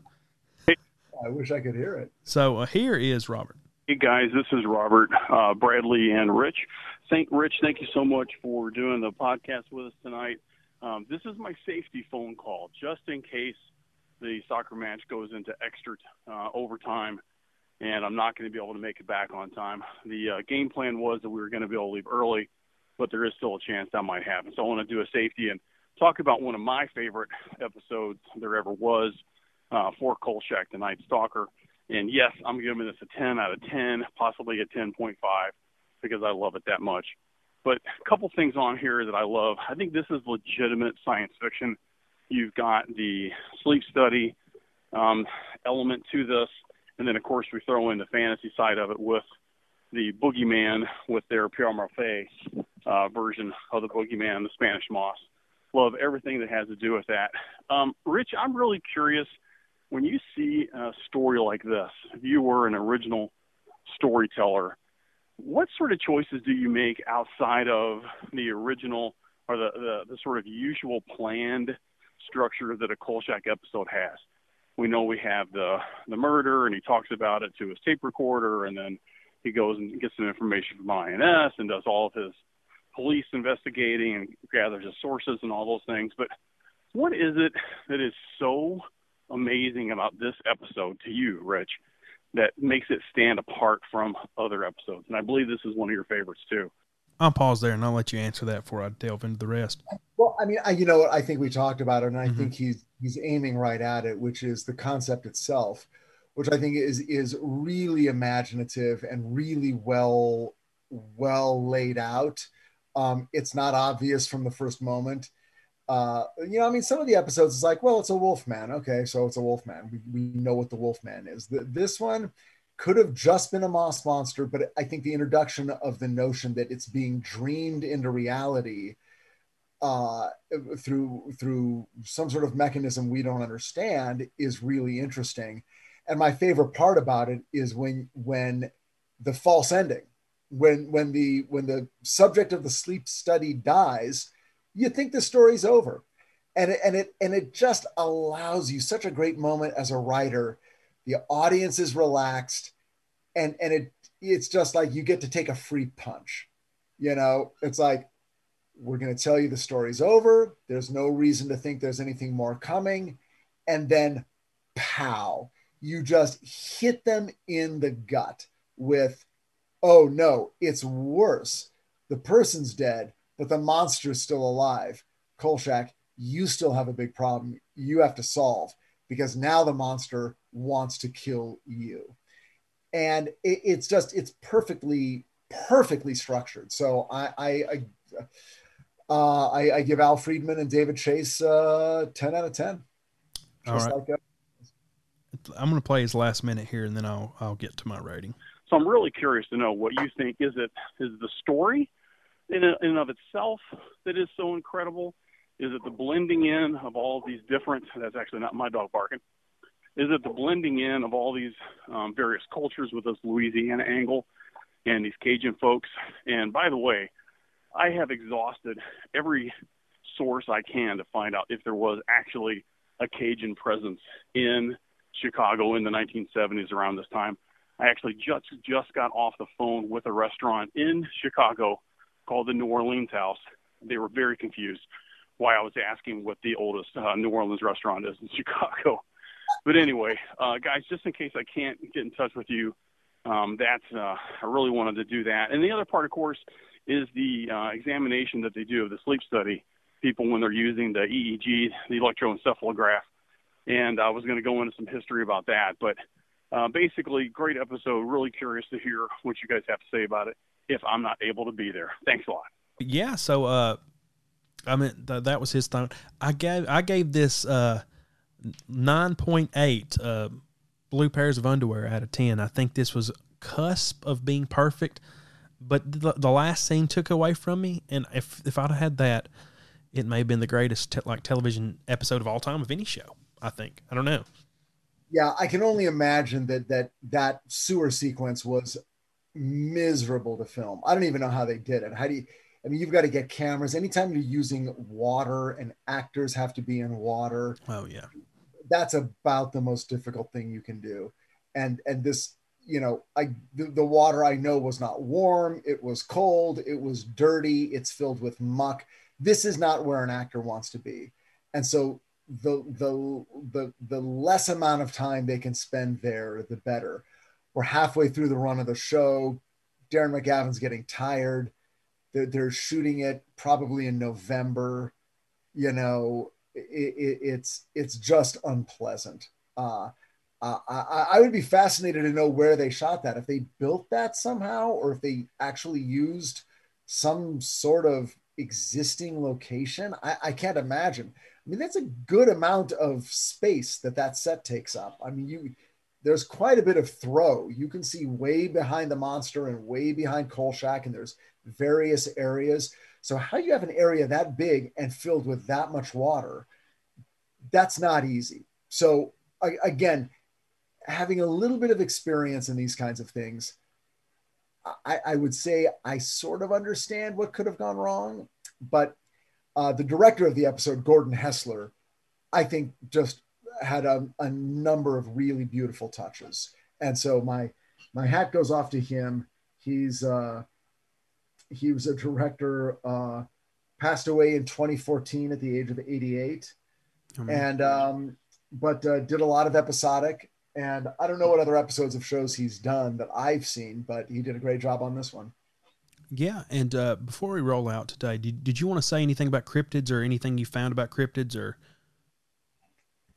Um, no, I mean, uh, I, I didn't grow up in that area. You did. Uh, I have no experience, unfortunately, with uh, moss monsters, but uh, but I know that that legend of Boggy Creek is has terrified people since you know the, the day the first trailers rolled out. So those those those southern, I, I will tell you this: I worked on a show in Shreveport, Louisiana that is a city uh, that has swamps in it. If, I mean, you know, again, in, in the outskirts. I'd never seen a swamp. It's beautiful, but it is not without its dangers and horrors. We had to film out in the bayou at the swamp's edge at night, and we had to have snake wranglers because they basically told us look, it's a swamp. Snakes live in the swamp. You're going to be out here at night shining bright lights to film your show. Snakes are attracted to light.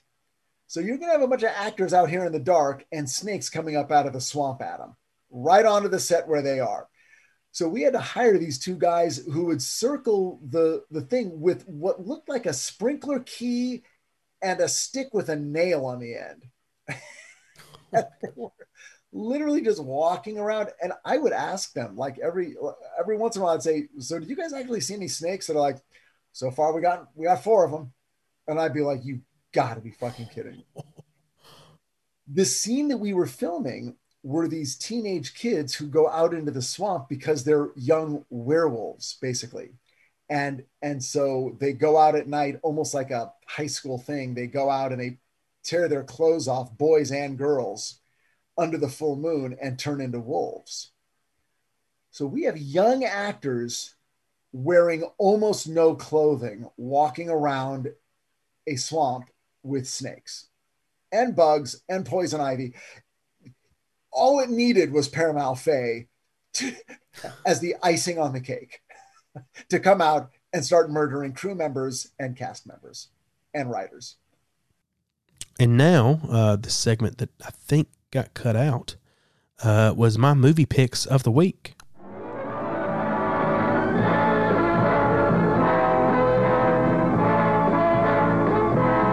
The movie of the week.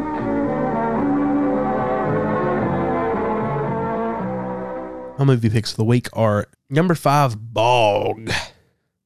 Number four, Wes Craven's Swamp Thing, which I I, I love the movie, and uh, but I, I think there is a better adaptation of that I'll get to later.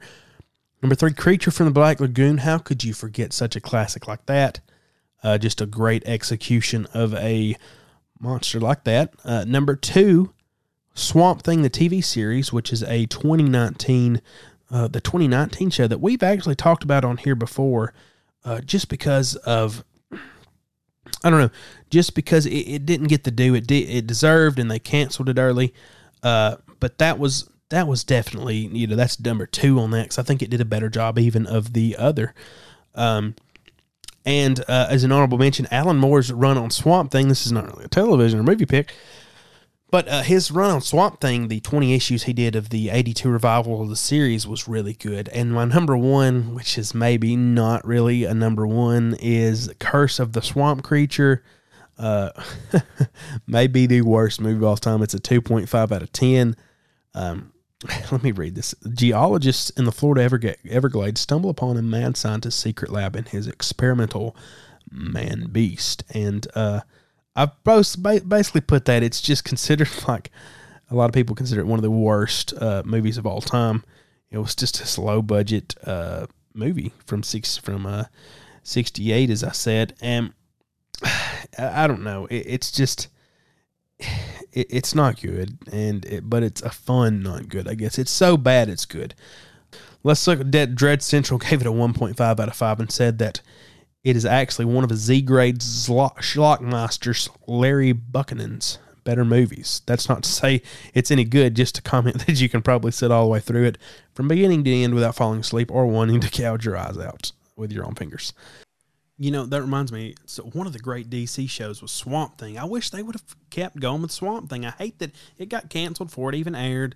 And me, I've talked about it with Rodney Barnes. Uh, God, I love Swamp Thing. But uh, you know, speaking of DC shows, and this one is definitely not canceled. Uh, DC's Titans. How many times can I mention that in one episode? God only knows. DC's Titans, uh, and and it's just God, so is there anything else you got? Is it just Titans? Is what what else is happening in the world of Hatem? Um, well, mostly it's Titans. Uh, we're uh, I am I'm pitching a few other shows with uh, various partners. Um, it's uh, n- none of them are at a stage I can talk about yet. Uh, as soon as they are, I will happily talk about them. So uh, hopefully, uh, within the next few months, uh, I'll be cooking up a season four of Titans. Yeah, and the reception so far has been gangbusters. Uh, if people still say gangbusters, we're talking about a 1970 show. I guess we can say whatever we want, and I'm sure the references will fit in there somewhere. Uh, so Titans, we talked about it.